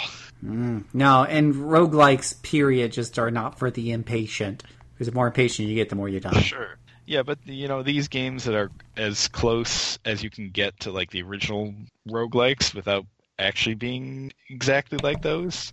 Um, Unless you want to play Tales of Maj'Eyal on the PC, because let me tell you, sure. that thing is, oh my gosh. But, but I'll, I'll save that for my August sidetrack. Yeah, uh, but uh, I saw kind of a kind of a good description for like this was of the DS Shiren the Wanderer back in the day, but uh, basically somebody compared it to like the original Mario. Like you, you know, start at the beginning every time, but the more you play, the more you learn. You learn the ins and outs and shortcuts and tricks and what different things are, and that's kind of the same way your progression is here. And I think I think what often hangs up a lot of people on games like this is they approach it as just some other RPG where they're going to go, they're going to gain levels and get stuff like that, instead of approaching it as what it actually is, where it's um, more like like I said, like the, the experience like an original Super Mario, where you're always starting from the beginning and learning as you go, and that's kind of the way you progress. So yeah, Fair well, enough. if if somebody wanted me to desperately, I would try it, but my experiences with roguelikes in the past have not inclined me toward seeking out more. I, there's just something that viscerally seems to make me angry about roguelikes. Which ones have you played in the past? Uh, most recently, Etrian Mystery Dungeon. So okay, yeah, which is kind of a weird melange, and it doesn't. Yeah, really... it's not that great. Uh, okay, the first Izuna, I I really Yeah. did not like that game at all. I actually I think I remember smashing my DS over it. I got so some freaking enemy which stole my experience and leveled me down, and that made me so freaking angry that I. Yeah. uh, Fatal Labyrinth, which is crap, I admit, but Yeah. uh, and uh, Waka Waka Puyo Puyo Dungeon, which also made me angry, and that's weird because uh, it's a Puyo Puyo Mado Monogatari game, which those usually don't make me angry. I mean, you may or may not like this one better. I think it's better constructed than all those games and is more, obviously, more built around the okay, you die, you start over kind of mechanics. Um, but yeah, I mean, it does have kind of the stuff that seems unfair at times, like uh, things that steal your levels or things that destroy your weapons or things that take your weapons and turn them into rice balls. Ha ha ha ha ha! Capricious fate! How nice of you to come along and remind me that life stinks and then you die. Yeah, but I mean, you learn what all these things are, then you learn to avoid them, and um, yeah, I mean, but uh, I think unlike those other games, like I wasn't a huge fan of Izuna either. Um, you you more expect death in this, and it's not really a big deal. It's just like okay, you know, I had a nice weapon, but we'll start over and we'll see what we get this time. And you know, you finding new stuff is never a problem. You always find lots and lots of items. So, um, and I think the key the the key to it, playing any type of game like this is not to get attached to any item in your inventory. Just use whatever you need to progress. Don't be afraid. Don't like don't be afraid to use like room clearing items just because you're not that far in. Uh, it's better to it's better to live and continue on than it is to try and hoard good items. That's kind of the one of the hard things uh, it, that took a long time for me to learn in these. Yeah, it's exactly Yeah. right. It's like uh, it's just Yeah. one of those games where death is a teacher. Um, yeah, kind of like Dark Souls or something, right? Uh, anyway. Um, it's not like Dark No, Souls. it's totally like It's Dark no, no. Ah, all right, moving on. Uh, we have Seventh Dragon Three VFD. Oh yes, That Um, is uh, that is a mouthful. This was, uh, r- um, I believe, was it made by Sega? I don't Yes. quite have a Wikipedia entry on this one, but it was released. Uh, And well, this is the first seventh dragon we got across the ocean, right? Yes, and it's the last Dragon last game. one released on July twelfth, twenty sixteen. This is an action RPG. Talk about it, Mike. Uh, I don't know why this was localized. I don't understand. it's a game I really liked. If you go and look up my review, I think I gave it a four. Uh, it's a very good, well constructed game that references all those past Seventh Dragon games we didn't get. Like it actually involves time travel, and you go to uh, different areas from the past games looking for, um, you know, Seven Dragons or something. Um, and uh, yeah, it's it's very very much and very clearly intended as a cap on the series. Um, so to even bother localizing this, uh, I don't understand. I can't imagine it sold super great, but you know, I'm very happy they localized it because it's a good game. And for anyone that's played like the fan translations of uh, the other Seventh Dragon games, I'm sure they're very happy to have this. So yeah, Now, I Uh, always I- wondered I about don't this because uh, the, the Seventh Dragon games have Yuzo Koshiro soundtracks, and so do the Etrian Odyssey games. Are there any similarities aside from that? Aside from the music, Yeah. Um, not really. I know the original Seventh Dragon had basically had basically had like FOEs to some extent. And I think it's been a while. I think this kind of had that too. Um, But, it's got nothing like the dungeon mapping mechanics, I'm sure. no, and and they're never like the omnipresent threat that the FOEs are. They're more like things you're seeking to you're seeking out to fight. Like you want you need to kill to kill a bunch of dragons. So it's not it's not even exactly the same. Like yeah, they're more difficult than the random encounters, but they're not they're not like these things that you absolutely want to avoid most of the time. Okay. Which is, well, I, I really enjoy Etrian Odyssey, so that's mildly doing, but Sure, sure. Um, I mean, I looked at the original Seventh Dragon when it would before it came out, and I was like, "Oh, this looks sort of like Dragon Quest X uh, Etrian Odyssey," which it wasn't really. Um, I mean, I- I'd say in terms of like the depth of the combat and the different character classes and stuff, it's definitely got an uh, the depth of an Etrian Odyssey. But yeah, if you're looking for kind of that pure dungeon crawling type of experience, it's that's not this. It's more story focused. Uh, the dungeons aren't super huge anything. It involves time travel. Uh, but yeah, I, I certainly recommend people play this game. Just go in understanding that. Uh, yeah, I think It's they did. as if you're going to start watching Return of the Jedi without any knowledge of Star Wars prior. Yeah, sure. And I, I think they did a good job of localizing everything so that people that don't necessarily know anything about the previous games can get along just fine. I mean, I've played mostly just the original game, so I got some of those references.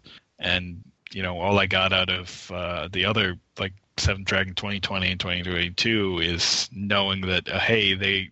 They're in some area that took place in that game, and that was as far as I knew. But having some knowledge of the past games did help. So I- I'm Wait, I've, not- just, I've just come up with a kooky theory. Maybe the, the two Seventh Dragon 2020 games will be remade and re-released in two years, and then they'll get localized. yeah, no, it's not happening. I know that would make sense, so it's not going to happen. yeah, uh, yeah, weird game. So I, I, I don't know. If you if you're someone who knows about those past games a bit, whether or not you've actually played them, it's it's something I would suggest people give a try. I, I think there's a demo even that people can play and carry over their save to the full game. So that's probably the best thing to start with. Um, but I mean, yeah, if if you're not familiar at all with Seven Dragon, these are games where uh, you build your own party, um, and there's kind of a deep character class system where with different skills and stuff like that. And um, yeah, so if that's your kind of jam, check it out. Um, like I said, it's got a lot more story than something like Etrian Odyssey. But you know, I it's yeah, check it out. Please check it out because uh, that's missing out Because on that will be the, the encouragement necessary for other things like this to be brought Yeah. over. like missing out on that series i think is one of the biggest disappointments in like the past decade not that it's the greatest series or anything but it it was at least interesting and i think instead of that we got there's there were a lot of boring games that got brought over uh, and that you no, know, Mike, much- Mike, please. You know that every single one of those Valhalla Knights games deserved. oh god Ugh. because everyone who has reviewed a Valhalla Knights game for the site couldn't stop raving about it, and they kept coming because somebody was buying them. I don't know who. i don't know who was it you dear listener i hope not The lesson is Valhalla Knights came over and Seventh Dragon didn't. Think God. about that, won't God, you? Phil, one of those isn't the third game, is it, Phil? Uh, Phil? no, you ready for your third game now? Your surprise game. It's here. It's on deck. No. You've no. been waiting Yeah, for he's it. gonna bust out Valhalla Knights three. You've been waiting for it. Uh, You've been talking about it with your friends, and and now the time has come to talk about Monster Hunter Generations. Yes, it came out exactly two Oh, years ago. Yeah, uh, developed by God. developed and published by Capcom, released uh, in North America on July fifteenth, twenty sixteen. Uh, this is, of course, a single and multiplayer action RPG experience for your Nintendo DS uh, collection, and very timely, given that we're we're on the dawn of Monster Hunter Generations Ultimate coming to the Nintendo Switch. Woo! Excited! So, so generations on on the DS. We've talked a little about Monster Hunter here before. Uh, I don't know. Have we ever done like a full Monster Hunter podcast? We could talk about the deep plots of these games. Yes, we have. Okay, short term memory. Anywho, It wasn't that long ago, Phil. yeah, I feel like it was a Let's long time see. ago. Which one was it? I feel The like it was Hunt like is on, episode 185. We Yeah, see, that uploaded was on like- March 20th. That was like three But, uh, or four. That's like three or four years ago. Every month feels like a year right now. so, So yeah, we talked How was about. supposed to go faster when you got older, not slower. You can go back and listen to that podcast about Monster Hunter Generations uh, because we talk about all the Monster Hunter games, but mm. but our viewpoint has changed a little bit on Generations since then, and it's it's kind of timely to talk about this due primarily to the announcement of Monster Hunter Generations Ultimate. Uh, so we said before that if you were going to play one game, you should go out and play Monster Hunter Four, Four Ultimate, right? Now we're telling. I've been telling my friends, no, you need. You know what? I told you I was wrong. Go back and get Monster Hunter Generations and play that because you're going to be able to take your character to Monster Hunter Generations Ultimate when it comes out. Phil, what are you doing? They should still play four. They should still play four. Come on. should just play it all. They're they're, they're just what? I mean, uh, they're just two three hundred hour RPGs. No problem. Yeah, if you want to get to G rank, uh, shoot. Yeah, People have time machines. It's it's totally fine. So I've been playing. I've been playing two and and and and or two generations, and I, I say two because I'm on two star quest.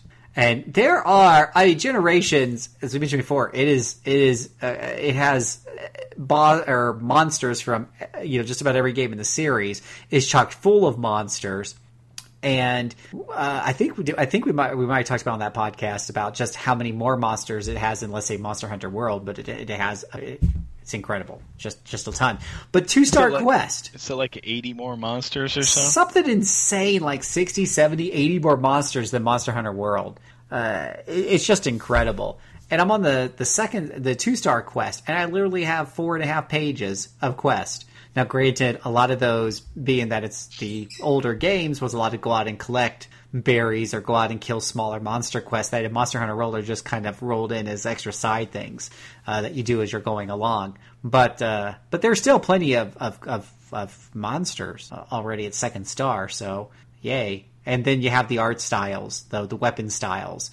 So if you're a gun lance person or a switch axe or whatever have you, you got three, four, five, four, three or four ways to play your switch axe in Generations. And then when Generations Ultimate comes out, they're going to be adding more styles. So it's it's insane. It's just go play Generations. Just do it. Just just play because we're playing it. I'm playing it, and we're talking about on the hunt. So yay, Generations! Woo! Mike, didn't you get pretty far? You know, in Generations. Yes, and, but it was called Monster Hunter Double Double X or Double Cross, and I didn't think it was going to be localized. So Because Michael's such a fan of Monster Hunter Generations, he basically bought the ultimate version Japan, which is called Double Cross. Yeah, And- that came out like a year ago, so you can understand why I didn't think localization was coming. No, we were all surprised by that announcement.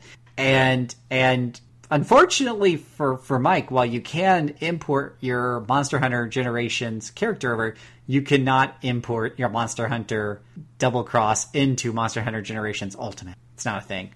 Sorry, Mike. Eh, Well, maybe somebody will figure out how you can do it. Maybe you'll get lucky there. Yeah, Actually, it it's sounded fine. like Mike got over it pretty fast there. Yeah. yeah, it's fine. That's fine. fine. I'm I'm super excited. I I I Mike, we are on the internet. You have to be exaggeratedly loving or hateful about everything. That's how the internet works. But I don't wanna. nope. You gotta pick a side and you gotta be passionate about it. Pretend like you're arguing a, against. Damn it, Capcom! How could you not take? How could you take a year to announce this localization? I could have been better prepared and not wasted my money importing your fine game, which I spent many hours playing and enjoying. How dare you? How dare you? There you go. There's the passion. There, there, we- there we go. You, you have reestablished your internet credentials. Please refund my six thousand yen promptly. You might, act, you might actually get more back because I'm sure the exchange rate has changed.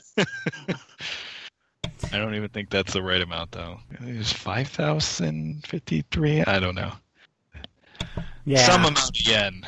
lots, lots and lots of yen. It, it's just insane. Um, th- let, let me just. I'll read this quote. I, I, I, I, I have to. Unfortunately, Mr. Minky, I do have to give credit to where I'm getting this quote from. it's from IGN. Uh, with a well, wa- I'm, I'm sure IGN will give us very useful Monster Hunter information. That's why people go to IGN. That's why you go to IGN. It, it, with a whopping 93 large monsters, Monster Hunter Generations Ultimate actually has the largest, most large monster roster ever. There's 20 more than Generations, 18 more than 4 Ultimate, and 60 more than World's current but ever expanding roster. Uh, gaming pro tip, boys and girls, it will be a cold day in the land down under before World's roster gets as big as Generations Ultimate. expanding. Yeah. I, I think that's a bit of an exaggeration. It's very slowly creeping up, it'd be a better way to put it. Very slowly. I mean, you get like one monster maybe every two months. And half of them are just reskin colors of previous monsters, so you're not really getting a lot of original monsters there. Whereas here, a lot of them are definitely original body types, you know, attack patterns, things like that. And even some of the reskins, like if you're going to fight, um, like the, the the the broken Diablos or whatever it's called, bloodless Diablos, blood bloodstained Diablos. What, what the hell is he called? I don't remember. But when you fight, he he is he is. If you thought blood, if you thought regular Diablos was bad, wait until you fight pissed off broken horn Diablos. Uh, they're variants of monsters that have basically had run in with hunters in the past, managed to come through it, but didn't come through the same. Didn't come through unscathed, and and now they're even more pissed and mean than ever before. Bloodbath Diablos found it. Previously had its horn cut off, only to have a new warped one grow back and take its place, and now he's pissed. So go figure. But tons and tons and tons and tons and tons and tons and tons of monsters. Uh, if you are definitely into, if you're not into Monster Hunter for its Shakespearean writing, and you're in it for its for its gameplay and the variation of monsters, uh, Generations Ultimate is going to make you very happy. And in the meantime, you can play Monster Hunter Generations on your 3DS to get prepared. Of course, you've only got like a few more weeks or so because I believe Generations Ultimate comes out what in a month or less, more something like that. It's August. Pretty sure it was release date August, right? like that. August twenty eighth. Yeah, let's just let's just do that. Quick Google uh, Google foo real fist, and um, you know Google Google Google failed me because it said November twenty eighth, twenty fifteen. No, I said Ultimate, not Monster Hunter Generations. Ultimate, you paid in the butt. Switch. Maybe if I put the word Switch in. No, oh my gosh. Huh, August twenty eighth. You're right. August twenty eighth, and it's it's on Nintendo's website. This this might be one of those games you you buy off the eShop just so you can always have it on your Switch and you can just kind of go back to it without having to look, locate the cartridge. Just fight a mm-hmm. monster here. It's kind of like what you do in between Octopath. You done a chapter in Octopath, need a little break, want to go kill a monster, just put it off your main menu. Boom, done. But anywho, that's our three games. That's our blast from the recent past segment. Uh, we're gonna let you listen to a little bit more music and uh, put a bow on this with the final lap.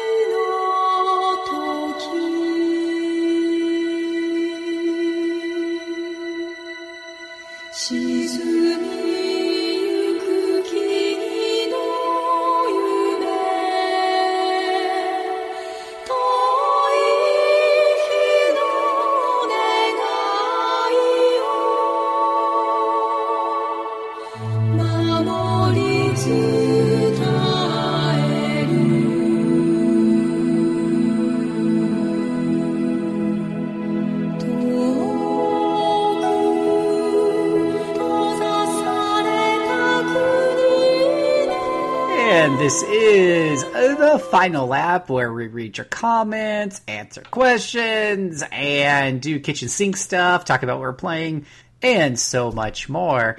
Our last episode, I believe, was a 190 a wee ARF, and we It did have a was, few there, comments We do have there. some comments on it. we have some comments. Have some comments, and I I, got I'm still not used to the way these comments appear on the freaking same page as the link. This new site, it, it hasn't fully sunk into me yet. no, I don't think It it, hasn't sunk in that we don't have a site from 1998. yeah, No, it hasn't. but uh, I'm, I'm still thinking, oh crap, I made one minor change in my review. I have to manually upload the file back to the FTP. Here's a funny thing. Like, if you're going back and you're listening to all of our previous episodes, we kept saying go to the forums and leave your comments. And, and so if you're listening to those and you're going to the forums, I don't visit the forum. A lot of people don't visit the forums a whole lot anymore. Uh, I look, when it comes to reading your stuff on the air, I look at Twitter and I look at the responses section for that particular episode, the last one that we did. So even if you're listening to, let's say, episode number 28, and you have some comments you want to throw in there, which we'd love to hear, your best way to get that to us is to either, you know, hit us up on Twitter, uh, and we'll give you those, those those handles at the end of the show, or you can just go to the latest episode of RPG Backtrack and and just post it there and just say, hey, yeah, I was listening to 28, and here's what I think, because that's the two You places can I put a comment on the page of all our previous episodes, but I got to tell you, I don't know that anybody actually flips through these things except me right now as I'm flipping Right. through it and seeing what a shock. There are absolutely no comments on any of our older episodes because all of those were commented on with the old forums, not the new forums. And shockingly, all of those have the very same image, which is, uh, well, we have a pretty good logo, but the ability to put a new image with every single episode is another some, another thing I'm not quite, quite used to yet. Yeah, it's pretty nifty. So, uh, but we did get some comments on the episode page there. And uh, first one was from Budai. He says, at least this will be a decent year for turn based RPGs with Dragon Quest XI and Octopath Traveler. I'm glad some developers will still make what a lot of us want. And and we're seeing that we're seeing like apparently the developers didn't even seem to understand this if you're Square Enix. Apparently they're surprised by the outstanding sales of Octopath Traveler. Amazon sold out. Major retailers are starting to sell out of the hard copies because they did not anticipate this level of demand. What do you guys think I about that? I don't think Square Enix was shocked at the sales of Dragon Quest XI in Japan, though. No, no, that's not a thing. But uh, maybe they were shocked about Octopath Traveler sales here in North America. Well, that would have been Nintendo because Nintendo published it here. Hmm, fair enough. I did. Uh, I o- I had uh, I had ordered Octopath uh, somewhat after release date. Was it after uh, or around release date? And and then when I went to check my Amazon order, said yeah, it'll get to you in two to three weeks. I'm like, what? I'm a Prime member. That ain't right. Uh, then I looked up on the app uh, or on Best Buy's website, and it's like the Best Buy down the street has it in stock. I talked to the guy; they were still in the back. And this was right at release date. Uh, they were still in the back. He went to the box in the back and got me a copy, and I canceled my Amazon pre-order. But yeah, I'm not used to seeing that from Amazon. Hmm. Mr. Mr. Beaky, would you like to read the next comment? Oh, I suppose I could. Let me get- Wait, you want you want me to read your comment, which is all of one word? No, no, no. The one after that, silly. Okay, from Platy M3. The battle system in ARF sounds quite interesting. I initially listened to just the final lap just to hear the turn-based shout-out, but went back and listened to all of it today. I loved Cassandra's and Phil's take on the battle system and game overall. Reminds me of the Grandia episode where awesome gameplay outweighed everything. Why does that sound familiar? I forgot I set the speed to 1.2x and wondered the entire time when Cassandra stopped to take a breath. She does stop to take breaths. Mm-hmm. Yeah, uh, Phil's it, just really good at editing out dead spots. right. If you're listening at 1.2, understand it's probably like listening to, to certain other podca- uh, podcasts and audiobooks at like 1.5 because I already do a bit of compression on it. So God bless your heart. And thanks for the review. Maybe one day this will get a port to a portable, or maybe even something else Nintendo system. Wait, is the Switch portable? I have no idea what the hell it is. Yeah, I, It's- I it's a think it's portable. Yeah, I mean it's sort of portable. I mean it doesn't quite fit in my pocket the way a DS does, but you know, like I'll, I'll you know I'll take a quick little trip and and to you know like next week I'm flying to a city for it. I'm coming right back before the end of the night. I'll take it with me. You know, so sort of fits in the backpack, but it doesn't fit in the pocket. It's weird. Portable like a laptop. Yeah, yeah. If you consider a laptop portable, which it kind of is. Mm-hmm. I, I've stopped dragging my laptop around to wireless cafes though because there are other devices that can be dragged even more efficiently. Yeah, I, I got a lighter I got a lighter laptop and I use my phone as a hotspot because the data nowadays is is either cheap or unlimited uh, with the plan, and I don't you know Wi-Fi can get hacked into and things like that. So um, I do a lot of work. I do a lot of writing. I do a lot of reading. So um, the light ones, man, it's so nice having a nice light laptop. But it does have to go in a back pocket. It won't fit in my pocket. Just saying. Uh, strawberry. You're concerned about your security, Phil? What the hell is wrong with you? You're supposed to just plug into every Wi Fi network around you and not care about all the cookies and programs that are being installed on your devices. Because without that, if you care, then how are all of the companies and the foreign governments going to, snipe, to snoop on you? How are they going to learn everything they want to and steal all of your information and probably do some identity theft? What are Uh, you doing, I Bill, know, right? consumer? You've got to stop that right now, or else you're not part of the American bro- broad market anymore. Just remember, boys and girls, nothing in life is truly free. Uh, Strawberry Eggs replies back, I would love nothing more game wise than for ARF to get a port or remake to modern platforms, particularly the Switch. And yeah, I sometimes speak quickly when excited, but not that quickly.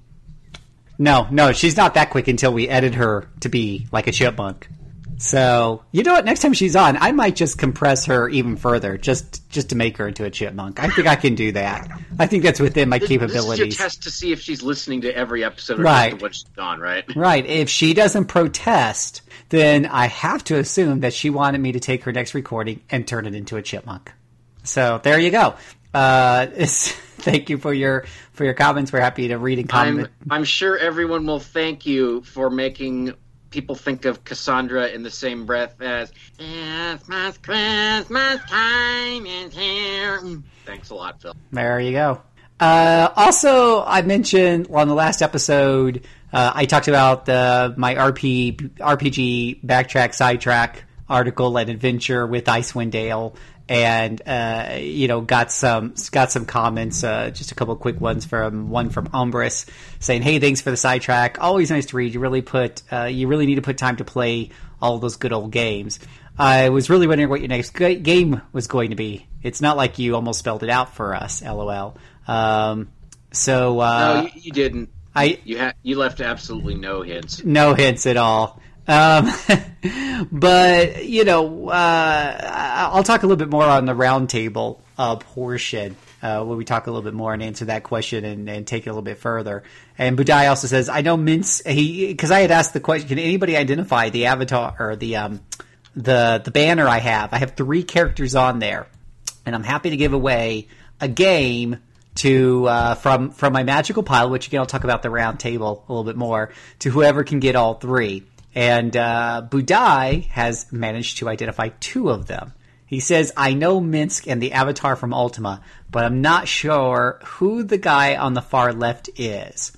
Now I will give a clue for those of you who are listening. So you already know two of the three. You do have to tell me all three in your answer. But you already know two or three. I just said it. And it's also right there. Budai put it on, you know, right there in the responses. I will give you a clue for the guy on the left. The clue is this. The clue is in the earl is in the the responses there on the backtrack sidetrack that that I'm mentioning. It, it was mentioned earlier. It, that's the funny thing. There's a really nice tender clue that the, the name of that character or, or where he's from is not directly spelled out but it is referenced pretty strongly in an earlier response. So if you can figure that out, you're going to get a prize from the goodie bag, which I'll talk a little bit more during the roundtable. So thank you for your comments. We appreciate it, uh, and the spudge. So, uh, speaking of roundtable, that's the part of the show where we just go around and we ask all of our speakers, hey guys, what are you playing? What are you doing on the website? What's got you excited? What kitchen sink stuff? And I think we'll start with Mr. Larpenter. Yeah, so I, I don't know. Like I had, fortunately, the last few weeks I haven't been absolutely killing myself with review games. So I've been uh, doing a few other things around the site. I finally got around to uh, writing up uh, my my playthrough of Sakura Taisen, which was a lot of fun. Man, that game was good. Micah, who? Shraka, what? What the hell? Sakura Phil! Tyson. You've heard of Sakura Taisen? Jeez. Sakura Taisen? What the hell? Is that like something you added to? Is that like some chemical ingredient they add into frozen food? Yes, No, Phil. no. That, that's the ingredient that makes all of your food start having steam powered mecha and take place in a fictional alternate history version of Tokyo in the 20s. Is that one of those Japanese import games again that you young kids are always playing? Phil, you played Sakura Wars So Long My Love. Oh, know you- Sakura Wars. Oh, oh, oh. I, I for some reason I thought you said like saccharin. I'm thinking like it's something saccharin wars. That's what I'm saying. Like you add it to food or something. Like Hasn't Fuller House reignited the Saccharin Wars? How much saccharin can people take? right? Oh, jeez. Sakura Wars, but was was Did this Sakura Wars Tyson come to the states, or is this like an import deal? Yeah, this was import. Okay. I, I played it. I played the PSP version of the. Uh, God, I think that I think it was done off of the uh, Dreamcast port. But yeah, it, was. I, I really love the game. I can't wait to. I can't. You know, the game got a revival. Um, they're they're working on a new one that's coming out next year, I think. So I'm really excited for that to come back. Um, I know Sakura Taisen 2 wound up on PSP, so has that I- one been translated yet? Uh, n- well, I played it, it. It. I just played it using a fan translation. There are no patches for any of, as far as I know, for any of the games. So you know, like it, it is. It's a bit of work still to play them because you got to sit there with your, you know, like with a tablet or with something where you've got the translation up to read Oh, through that, it. that's fine. When I Yeah. played it, there were no. I had to copy the file off of GameFAQs because there was more or less a translation at that point, and put it into a, uh, just a text document because I was foolish and still had dial-up at that point, and I did not want to rely on dial-up for this. So I just had it on a text pad, looking at it while I played the game, and it worked because I'm I'm right there with you. I can, although I will say that Sakura Taisen 2 surpasses the first. Maybe that's because I played the first one in its original Saturn incarnation. I'm sure a couple of tweaks were made on the Dreamcast and the subsequent ports, but two is just a blast, and three is right there with it. Yeah, I really want to get. I, I definitely want to get around to playing two since I've got that on PSP at some point later this year, and then somehow I'm going to have to figure out a way to play three and four at some point. But that's yeah, a little three bit more three work. is absolutely worth it. I consider it the equal of two, and they're both amazing. Four is a whole different ball of wax, but yeah, we'll talk about that some other day. And yeah. Heard. once you've played two, then you can talk about Soletta Orihime, and the only time I've ever heard someone speak Japanese with an Italian accent. Oh goodness, there's fun stuff in Sakura Wars. Yes, It's such a crazy series. it's crazy, but it also it's also fun. There are a lot of things out there that are just crazy with no without much fun to correspond. Oh yeah, this thing is th- this game is so much fun, so well done, so much. Eh, I, I can't get over. Well, I guess it, in a certain sense, it was like a bigger budget game, kind of for the time. But you know, we get so many of those sort of visual novel strategy RPG or visual novel, um, you know, dungeon crawler hybrids today that are so low budget, and Sakura Taisen just it doesn't look low budget. It looks gorgeous. That you got those little animated uh, movie sections to break everything up, and oh man, I I, I just The love music is awesome. The, Oh, the music. all of the voice actors absolutely fit their parts. That's one of the weird things. I, I having played them all in Japanese, I'm not sure that I could accept somebody else doing the voices because I've just grown accustomed to them as they were originally intended to be heard.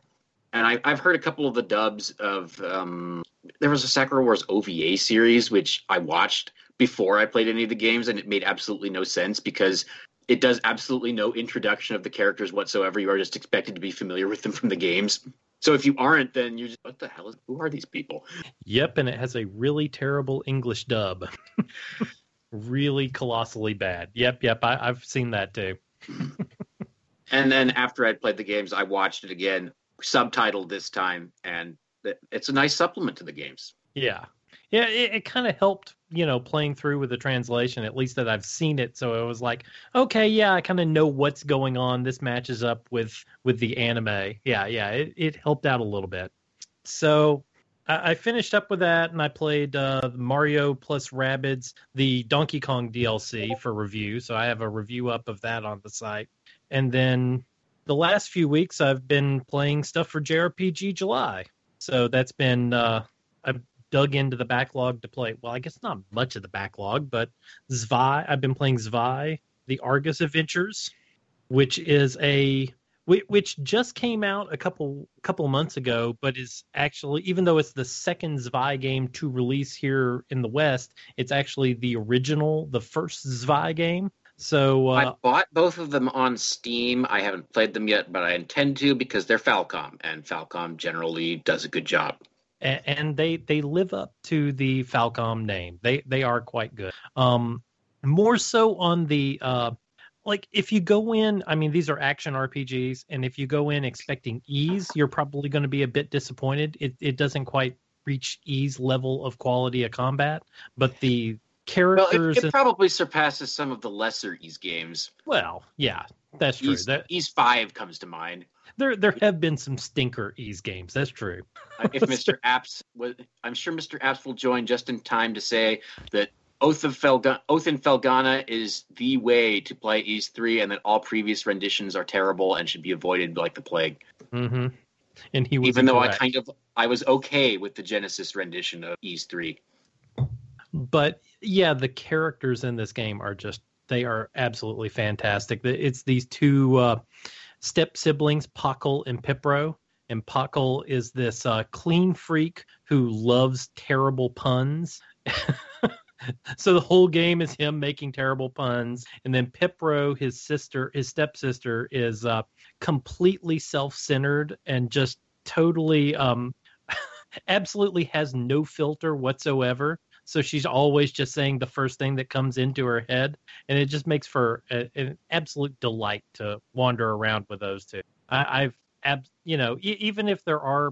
Oh, the other thing about this game, I'm, I'm forgetting to talk about, is the other kind of unique thing about it is that rather than getting experience from, yeah, from just defeating enemies, in this one you only get experience by eating food and so you're you're you're going around you're defeating enemies and you're kind of dependent upon random drops from enemies to get food. And then you can take 10 of any individual stuff to the bar in town and swap it for like one better food stuff.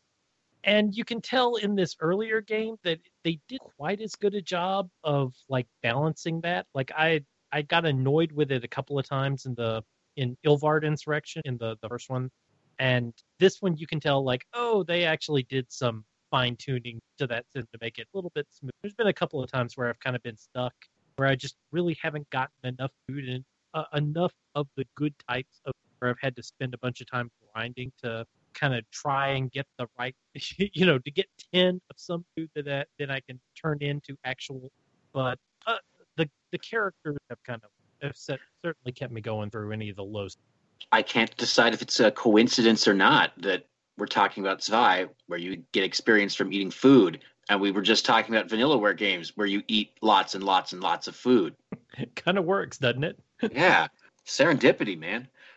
And then beyond that, I've also been playing uh, Octopath Traveler, the new hotness, and I haven't gotten very far in it yet. But It's so hot. It's like molten lava in your hands. Hot. The 2D turn-based goodness, huh? The, the, the turn-based goodness is too much. It's incredible. Yeah, Incredible. it's it's it's it's gorgeous. It's got a it's got a fun combat system.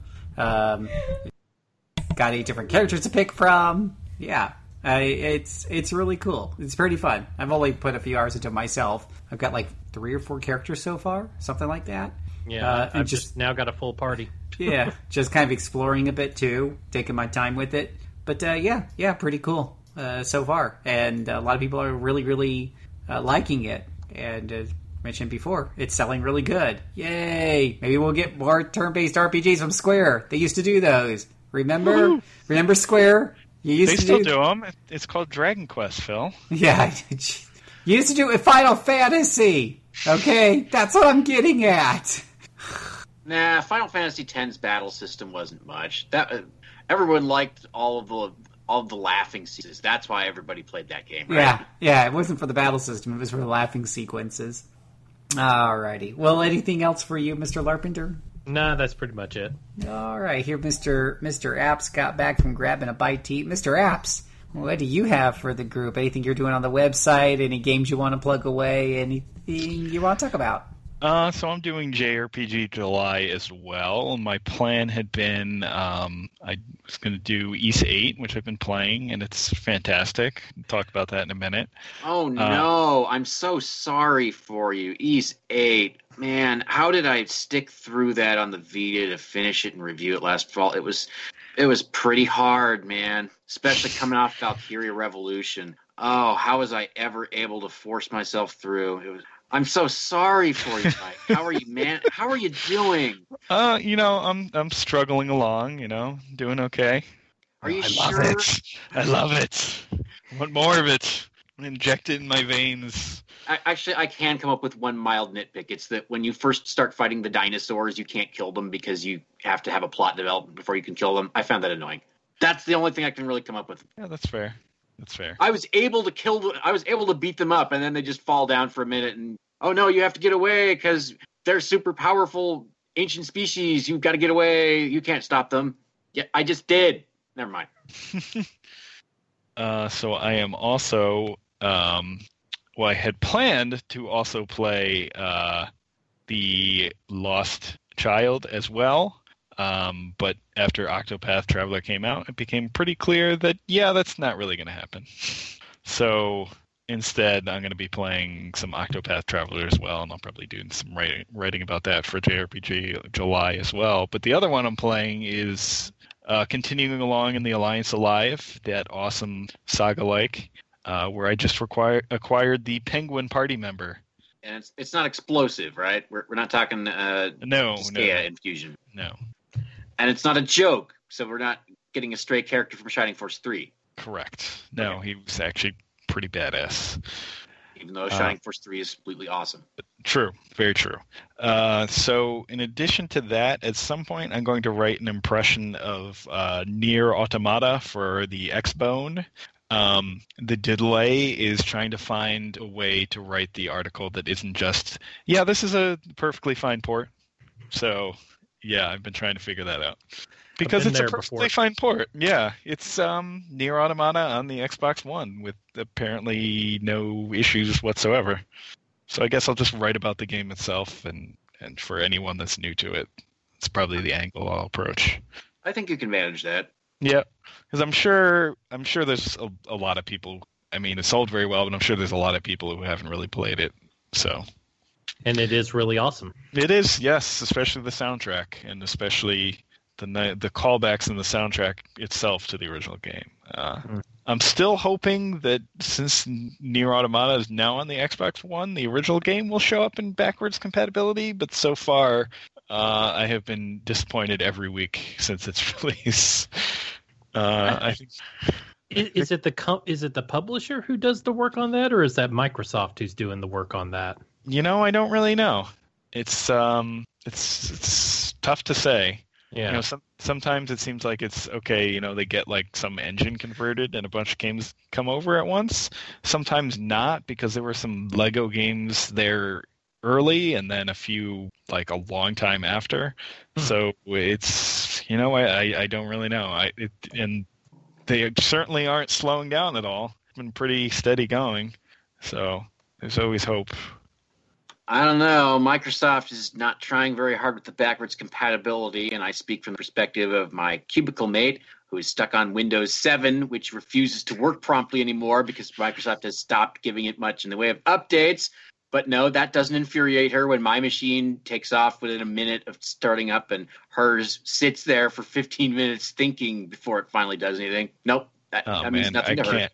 I can't go back to Windows 7. Upgrade. Upgrade.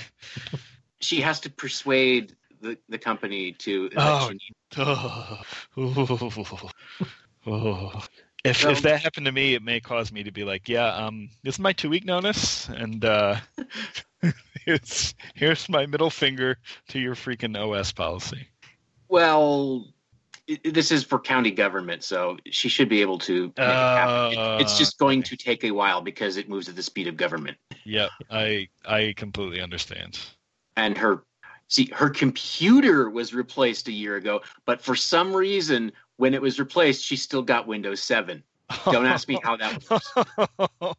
oh, So now we have to buy a new copy of Windows 10, and that's well, that that requires us that we tell IS, well, why didn't it work? Why don't you have Windows 10? Because you didn't get it on my new machine. How am I supposed to know? Well, hey, you can install it without a license. Not not that that's very legal or anything, but you know, I'm also not technically um, suggesting that. Just throwing it out there that it's possible. You are throwing it out there, but given that if that was to happen and it was be, to be traced back to this enterprise, it would land. Oh yeah, that would go very people- very poorly. We probably shouldn't do that. This is very true. Anyway, So you can having, having install. established that Microsoft is not so interested in super backward compatibility much anymore, where's my Windows 95 and 98 adapters, man? I want to play stuff that was only working on those operating systems. Ugh.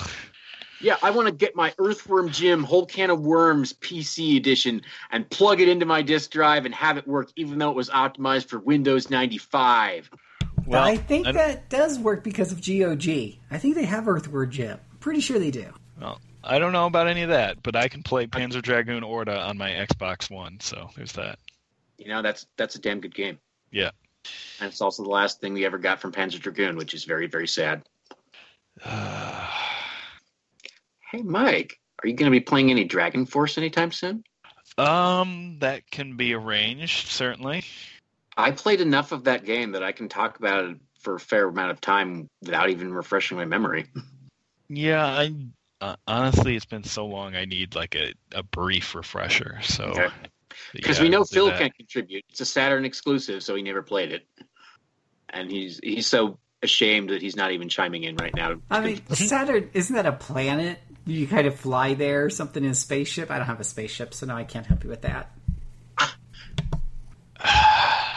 Well, Phil, the solution obviously was for your mother to put you as an infant onto the Voyager spacecraft so that you could go there. And she didn't do that. Why didn't your mother like you, Phil?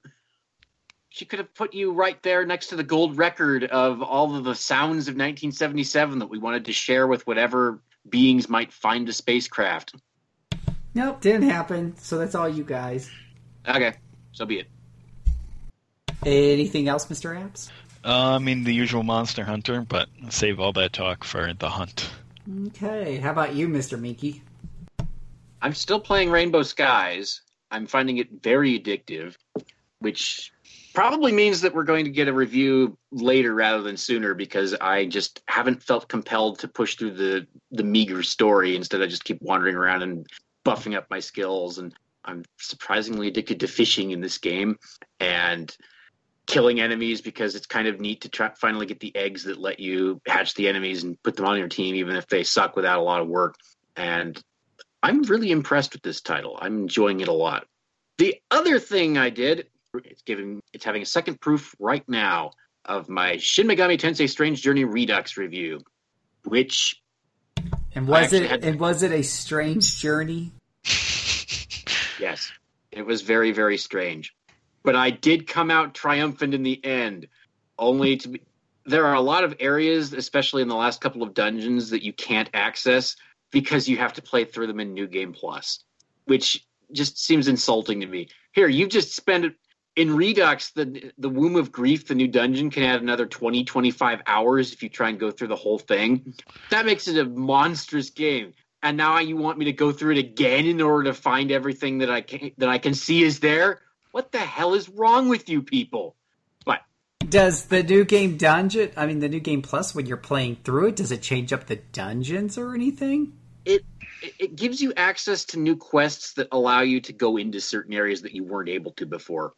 And your your radar on the bottom screen will be showing you, oh wait, it's detecting uh what do they call it? A forma over there, a rare forma that I can collect and bring back to the ship and turn into parts. But I can't get in there because that door won't open for me right now. You have to come back in New Game Plus, which still requires that you go through the whole story again. I don't that that seems like a lot of work. But there are some people who, after sinking a hundred hours into a game and reaching the end, think, "Oh man, I want to go through it again immediately." I I'm not that way anymore. I'm sorry, people. I guess that's gameplay value. You get a lot of bang for your buck, I guess. Let's let's call it that because it probably is. Yeah, I'm I'm with you, Mike. At some point, as we get older, and and the older people, we tend to have a little bit more disposable income. Uh, for me, it's no longer a matter of do I get eighty or hundred or two hundred hours from this forty dollar game. It's what you know. With the time I do spend with the game, how much fun am I having? So, respect my time, please, keep developers. Respect my time. I don't have a lot of it. And it's not as if the raw, the original time you go through Strange Journey, you're going, man, this is so short. how am I ever going to get my game, my time worth out of this game? Uh, unless maybe you felt that way, Phil, that that it was just rushing by and it was over before you knew it. But that wasn't my experience. No, no, I didn't have that impression at all. And again, with Redux, you get to go through the Womb of Grief, which opens up. There are seven levels of the Womb of Grief that open up gradually as you gain the ability to open new doors in the main game. And each of them has a new theme to them. There, there's an amazingly helpful ability you get in the Womb of Grief that allows you to tap a teleporter on the bottom screen, and it will show you where that teleporter is going to take you. That wasn't in the original version of the game, which meant you had to remember where they went Right.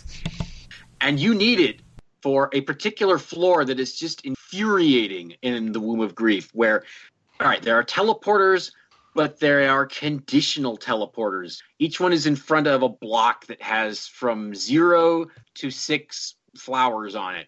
And if you and you have to go through either one that has zero or one that has one more than the number you just went through or else it won't work. So if you don't have that function, then you not only need to keep in mind where the teleporters go, but what number of teleporter you just took. That's a fair amount of stuff that's to keep in your insane. Yeah, that's insane. And unfortunately, it's not like um, Etrian Odyssey where you can write little notes and stuff at the bottom either. No, the No. the auto map is pretty good, except when you compare it to Etrian Odyssey. Yeah, yeah.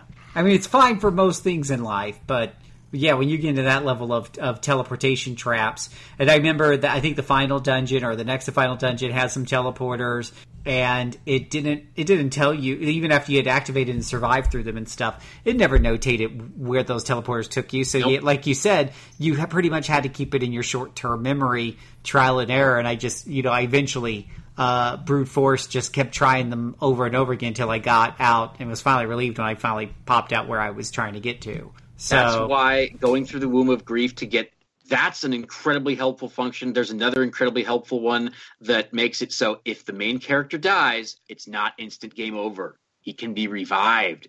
Are you sure this is an SMT game? Though this is Redux, Man, and you have to, and it isn't. You don't have to go through the womb of grief. You can just stick to the original game and not find any of this useful, extremely useful stuff. I don't recommend it, but you can. Or you can, you also find a bunch of things in there that let you tailor the random encounter rate. You can turn it way down, you can turn it way up. You can even make it so that enemies that are way below you in level, they don't even pop up anymore. Hmm. Again, very useful. Unless you like popping into random battles with worthless opponents all the time, in which case, have at it, bro.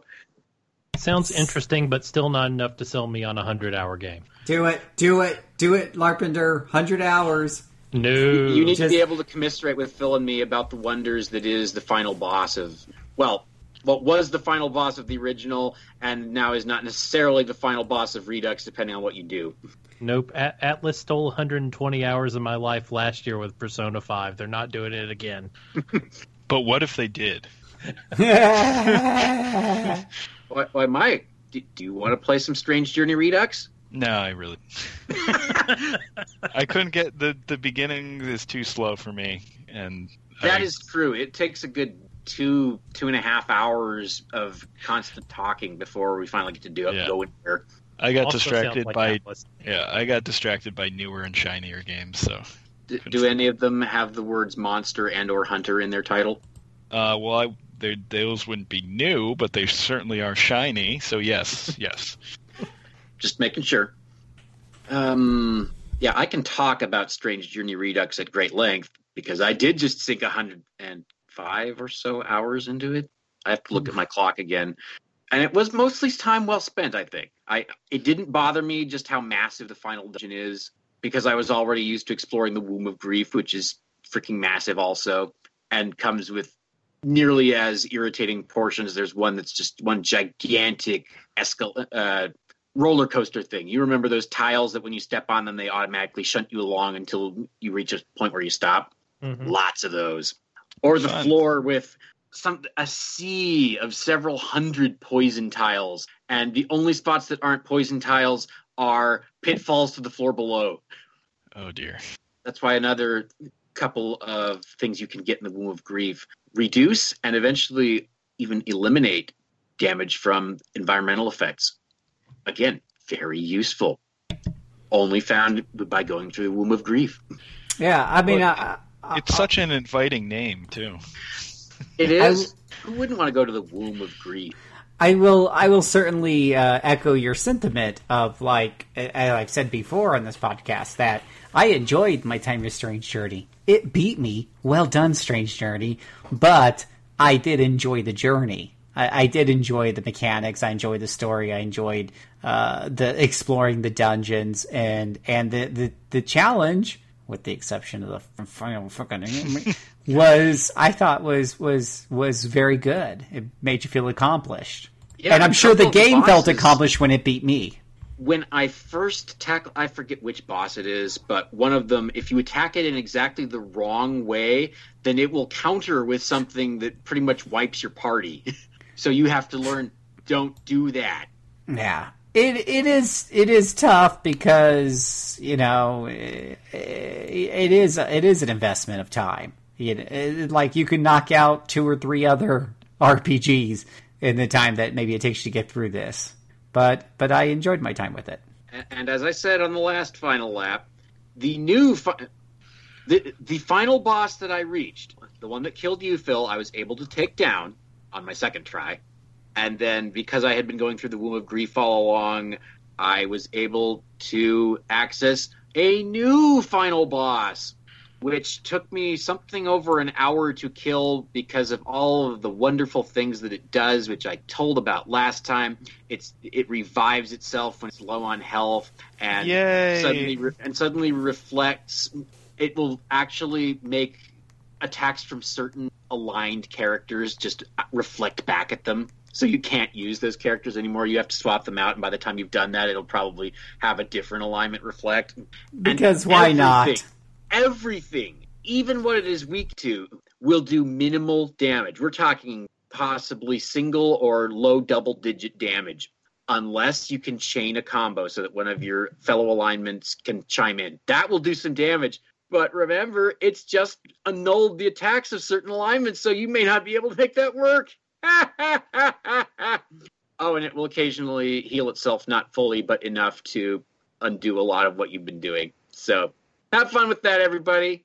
Are you trying to sell us on this game or unsell us on this game? I'm becoming unclear. I'm trying to make Phil feel better by explaining that the final boss, which eventually stopped his progress in the game, was not as nasty as the game can get. Oh, I see. It's a Shin Megami Tensei game, boys and girls. It does get worse. It always gets worse. And then if you feel like being in a new game plus, apparently you can go and tackle the. Tr- it's not the final boss. It's just the secret super challenge thing that even if you walk in with level 99 demons can probably eviscerate you unless you've completely prepared yourself with the exact right things. But that's just for all those people who want to spend another 100 hours with the game, pump themselves up to the max, go go around and grind for all the attribute increasing items because it's it's fun just wandering around looking for randomly spawning items every day and have fun with that. It's there if you want it, people. Have God, fun. God bless your hearts. Hmm. More power to you, Mike. Eh, So since that's all the gaming I've been doing, um, all right. Has, who's seen Incredibles two? I have twice. Same here. Nice. Joshua, have you? No, not yet. Did you like Incredibles? Yeah. Then see Incredibles two. Yes, Okie doke. It's it's brilliant. The animation is incredible. No pun intended. I gather that it took 14 years because Brad Bird was trying to figure out a way to come up with a sequel that wasn't a complete rehash of the first. And you know what? He did a fine, fine job. hmm I think all I needed to really tell you is that Jack Jack takes on a raccoon, and it's amazing. oh, oh, that's one of the best parts of the movie. and it's a movie without any bad parts, really. Yeah, uh, that motor motorcycle chase scene. That is some animation. the motorcycle that is specifically tailored to Elastigirl so that it can move in two pieces. yeah. I think before I went to see this movie, I'm like, it was like, you know, I don't know, you know, if this movie is going to be that great. We've had so many superhero movies, and by the end, I was like, I want all my superhero movies animated now because no live action movie could do half of what this movie did.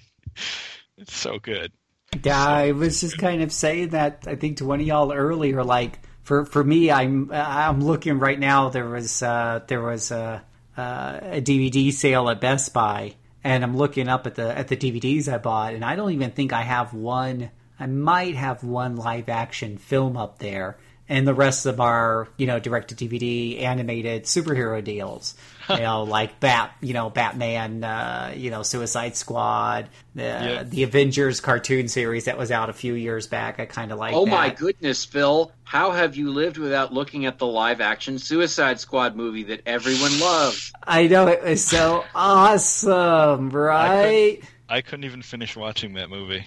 Just, But but like it's like I said before, like I know this is getting off on a tangent, but I can't help myself. But like especially I mean DC's especially the, the easiest case in point because their their superhero movies have been sucking. Like the Superman ones are the easiest ones to pick on. They show Superman and they show him in this light that he's not likable. He, it's not enjoyable to watch. He's a prick.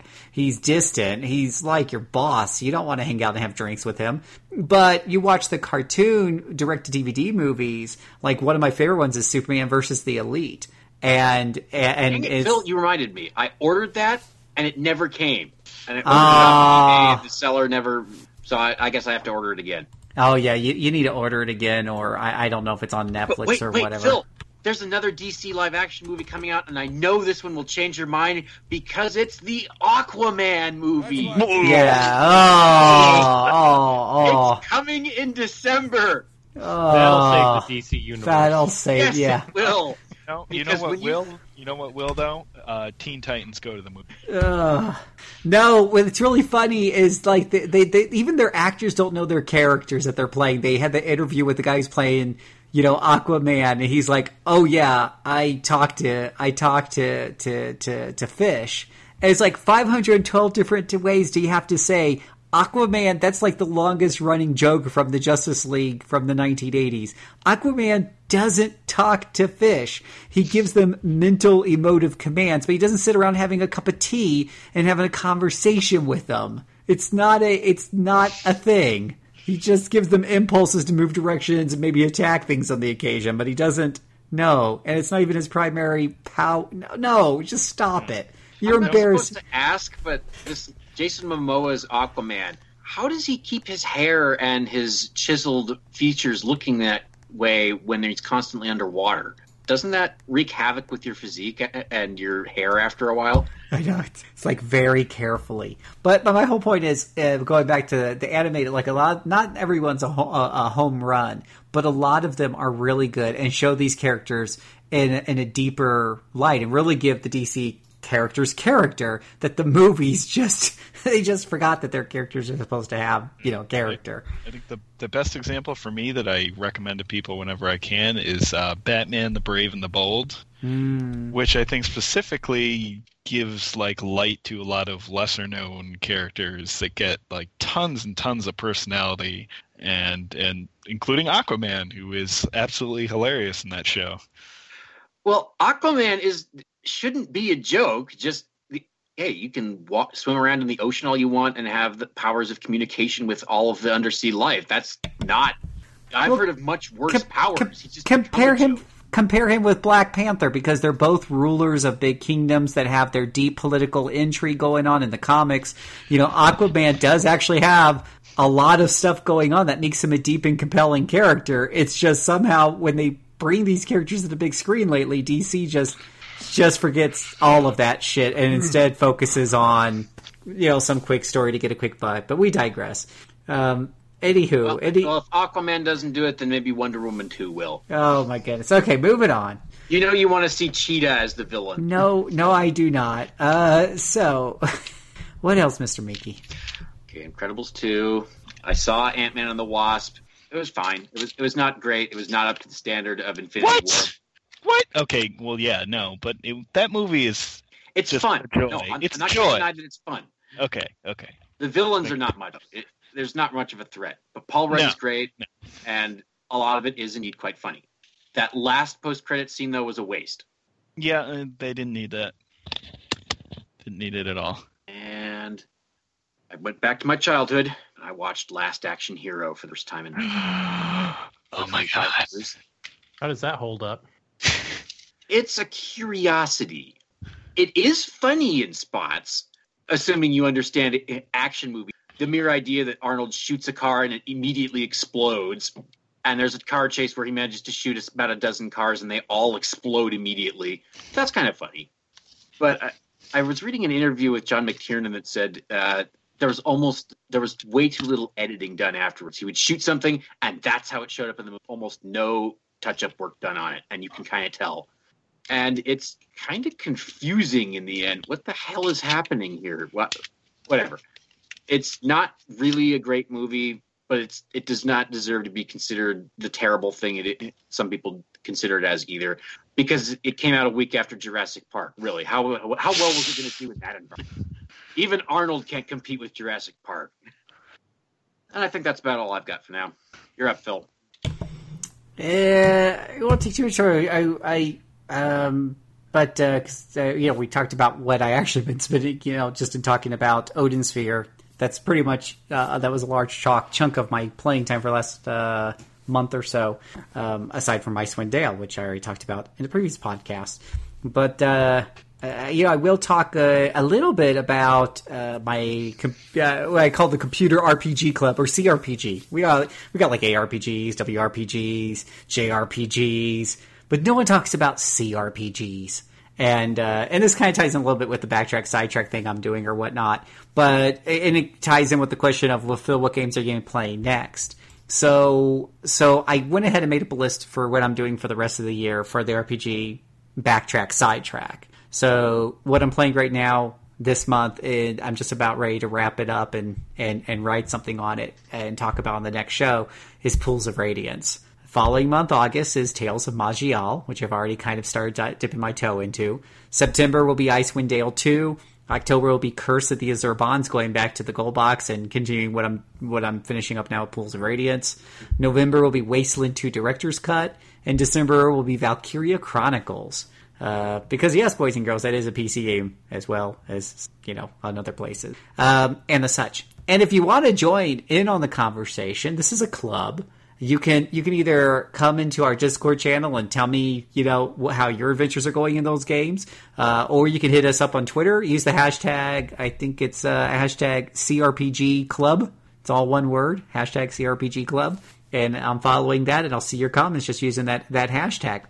And if you hit me up, uh, not only will it be kind of cool because we could be talking about these games as we're playing through them during these months, but uh, you'll be uh, th- you'll be thrown into uh, you'll be thrown into a drawing to win a game from my grab bag. And by the way, this ties in with the earlier contest of if you can guess all three characters, you will also get to choose a game from the grab bag. Of course, once somebody chooses the game, it's no longer in the bag, so it'll get taken off the list. But right now, I have from GOG.com, I have Saints Row 2, I got Neverwinter Nights Diamond, I got Transistor, I got Battle Realms and Winter Winter of the Wolf, which is a real time game, uh, strategy game, and I got Torchlight.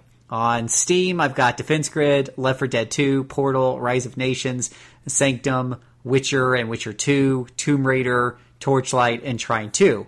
Uh, so got a whole you got like a dozen different games that if you win, you can pick from the dozen of games, and I'll I'll send you the code for it or whatnot. And and I'll add you know as the bag starts to get low, I'll add more more games to it, especially when these guys have sales because I just I'll just buy them and keep the codes and then give them out to whoever. So Yeah, I it, tried Torchlight on Steam about a year ago, and I didn't get very far because there was no controller option. And that is not the type of game where I feel like clicking on the mouse to kill things over and over. That it just seems like it, it's a game that should have a controller option. Hmm.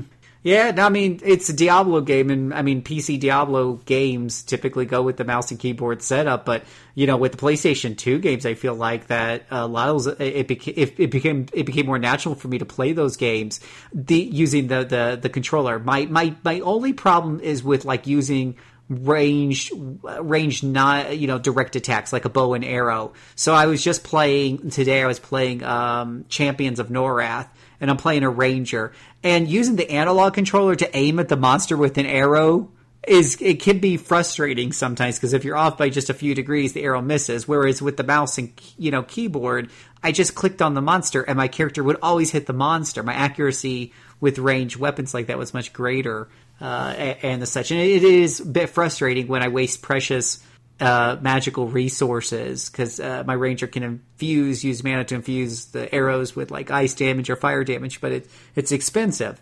So it gets a little frustrating uh, sometimes with that. But um, but Yeah, but fair enough. I'm just I didn't have that issue though so much with like the later games, like when you talk about like X Men Legends, uh, and later on, I, I don't feel like it was as. Fr- I think feel like they got the formula down, or maybe they had like some sort of not not like full auto targeting, but just a little bit to nudge you. Like they would get better about saying, okay, you're really aiming for that guy, so we're just going to knock it over a couple of degrees. yeah, I don't remember X Men Legends requiring pinpoint accuracy. Yeah, I just I don't remember that with like Cyclops Eye Blast and stuff. I don't remember having so much of an issue hitting things. But Champions of Norath is just I, I've been putting in quite a few hours into that over the months. It's kind of my exercise game, and it's just uh, I'm level 17 now, and it's it's pretty frustrating. But uh, anywho, but yeah, there's there's a but Torchlight, yeah, that's definitely going way back. But hey, if you never played it before, it's worth trying out.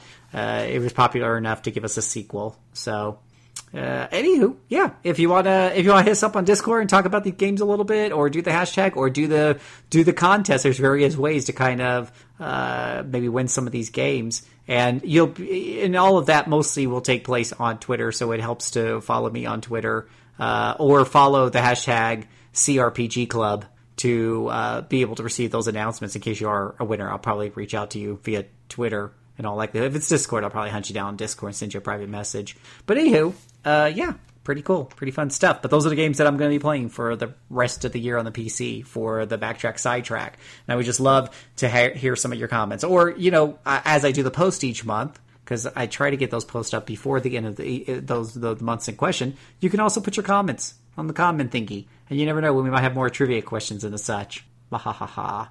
Uh, but anywho, that's uh, Well, you, you can sound more malevolent than that, Phil. Wah, ha ha ha. That's about as evil as I get it. There you go. 10 o'clock at night. But yeah, so cool. Thank you. Uh, regardless, we, we always thank you for, for listening and chatting with us. And the Discord channel, by the way, got to give some props to that. You can head over to rpgamer.com. Uh, the links are pretty easy to find to join our Discord. You just click on community, go down to Discord. That's how you can you can come and join. It's it's actually been pretty hopping. It's uh, pretty busy. Like every day, I see a couple of people, three people, four people join. And so it's fun to, to reach out and talk to people about our favorite hobbies and some of the articles that are on the website. We got a challenges for JRP July. So, you know, come over visit us and, and have a chat. We'd like to hear from you. On top of that, you can head over. Of course, I'm going to take a moment just to, to, to remind y'all that this is a production of RPGamer.com. It's your source for news, reviews, and home, of course, to the best gaming community on the net. Head over to our website. We got a ton of great articles uh, and podcasts from people who love uh, who love RPGs, who do this because it's a passion, who play the games all the way through before doing full reviews on them. So uh, you know you get you, you get um, uh, integrity, so to speak, unlike certain other websites that they just get paid to do a review and they do it halfway. A lot of fr- interesting comments on the But Octopath Phil, reviews. Don't you remember those wonderful uh, reviews we found for Arc Rise Fantasia last time? Especially Mm-hmm. that beautiful IGN review from somebody who clearly knew his business. Oh yeah, yeah. The guy who had never played a Japanese role playing game before. Never played a JRPG before, but man, let me tell you, I'm I'm going to review this because I can put context to this. No, incredible, and we're even seeing that with like Octopath, you know, Traveler. A lot of uh, websites and, and YouTubers really rushing to get those reviews up as soon as the, the embargo was lifted, but they still hadn't actually finished the game or dipped their toe into the post game content. Uh, and a lot of people making a lot of assumptions uh, as part of their review uh, or or leaving uh, leaving it easy to make assumptions uh, about uh, about how the game does and does not come together and how some of the in-game mechanics work out. Boys and girls, you don't get that RPGamer. You get full reviews. We take our time. We do it right. Uh, Mike Moehnke suffers through the bad games all the all the way Something through. this new site allows me to do is I have a word count of 1,669 for my Strange Journey Redux review, and then Severin told me, oh, I should probably talk about the story a little more, even though I already gave it about three paragraphs. So, okay, I have to talk about it a little more. All right. All right, and uh, and right now we've even got this new episode of Q and A. Who knows what that is? I I I, I, Uh, excuse I me, I can just- tell you about that. I I don't even know. I think someone hacked our website. It's just wonderful, wonderful podcast. I don't know who makes it. They must be great people. Where um uh, the hosts answer questions people ask, and you know other commentary and whatnot. It's great. Good Ah. show. I think I was actually on one of those once. Does that sound familiar? It does. Well, I think I need to, to show up at one of those and, and straighten those guys out and maybe pimps the RPG backtrack over there some more. So that's that might happen. Uh, This, anywho, uh, this sounds like a scheme at cross promotion. We we're not about that though. But we have a lot of different articles up there, including our JRPG July Week Two wrap up, where our staff members are telling you about the, what they're doing to celebrate JRPG July and what games they're playing and share their experiences. So head on over, uh, join in the discussions there, and let us know what you think. And I think, uh, oh, and I forgot to mention uh, Twitter handles. So I'm at JC Servant. Mr. Miki is at Jew Me J U M E S Y N. Uh, Wheels, what are you at? Ask Wheels, right? Where you can where you can ask questions that may show up on his dubious podcast. and Larpenter, you're at JScarp, right? Yep.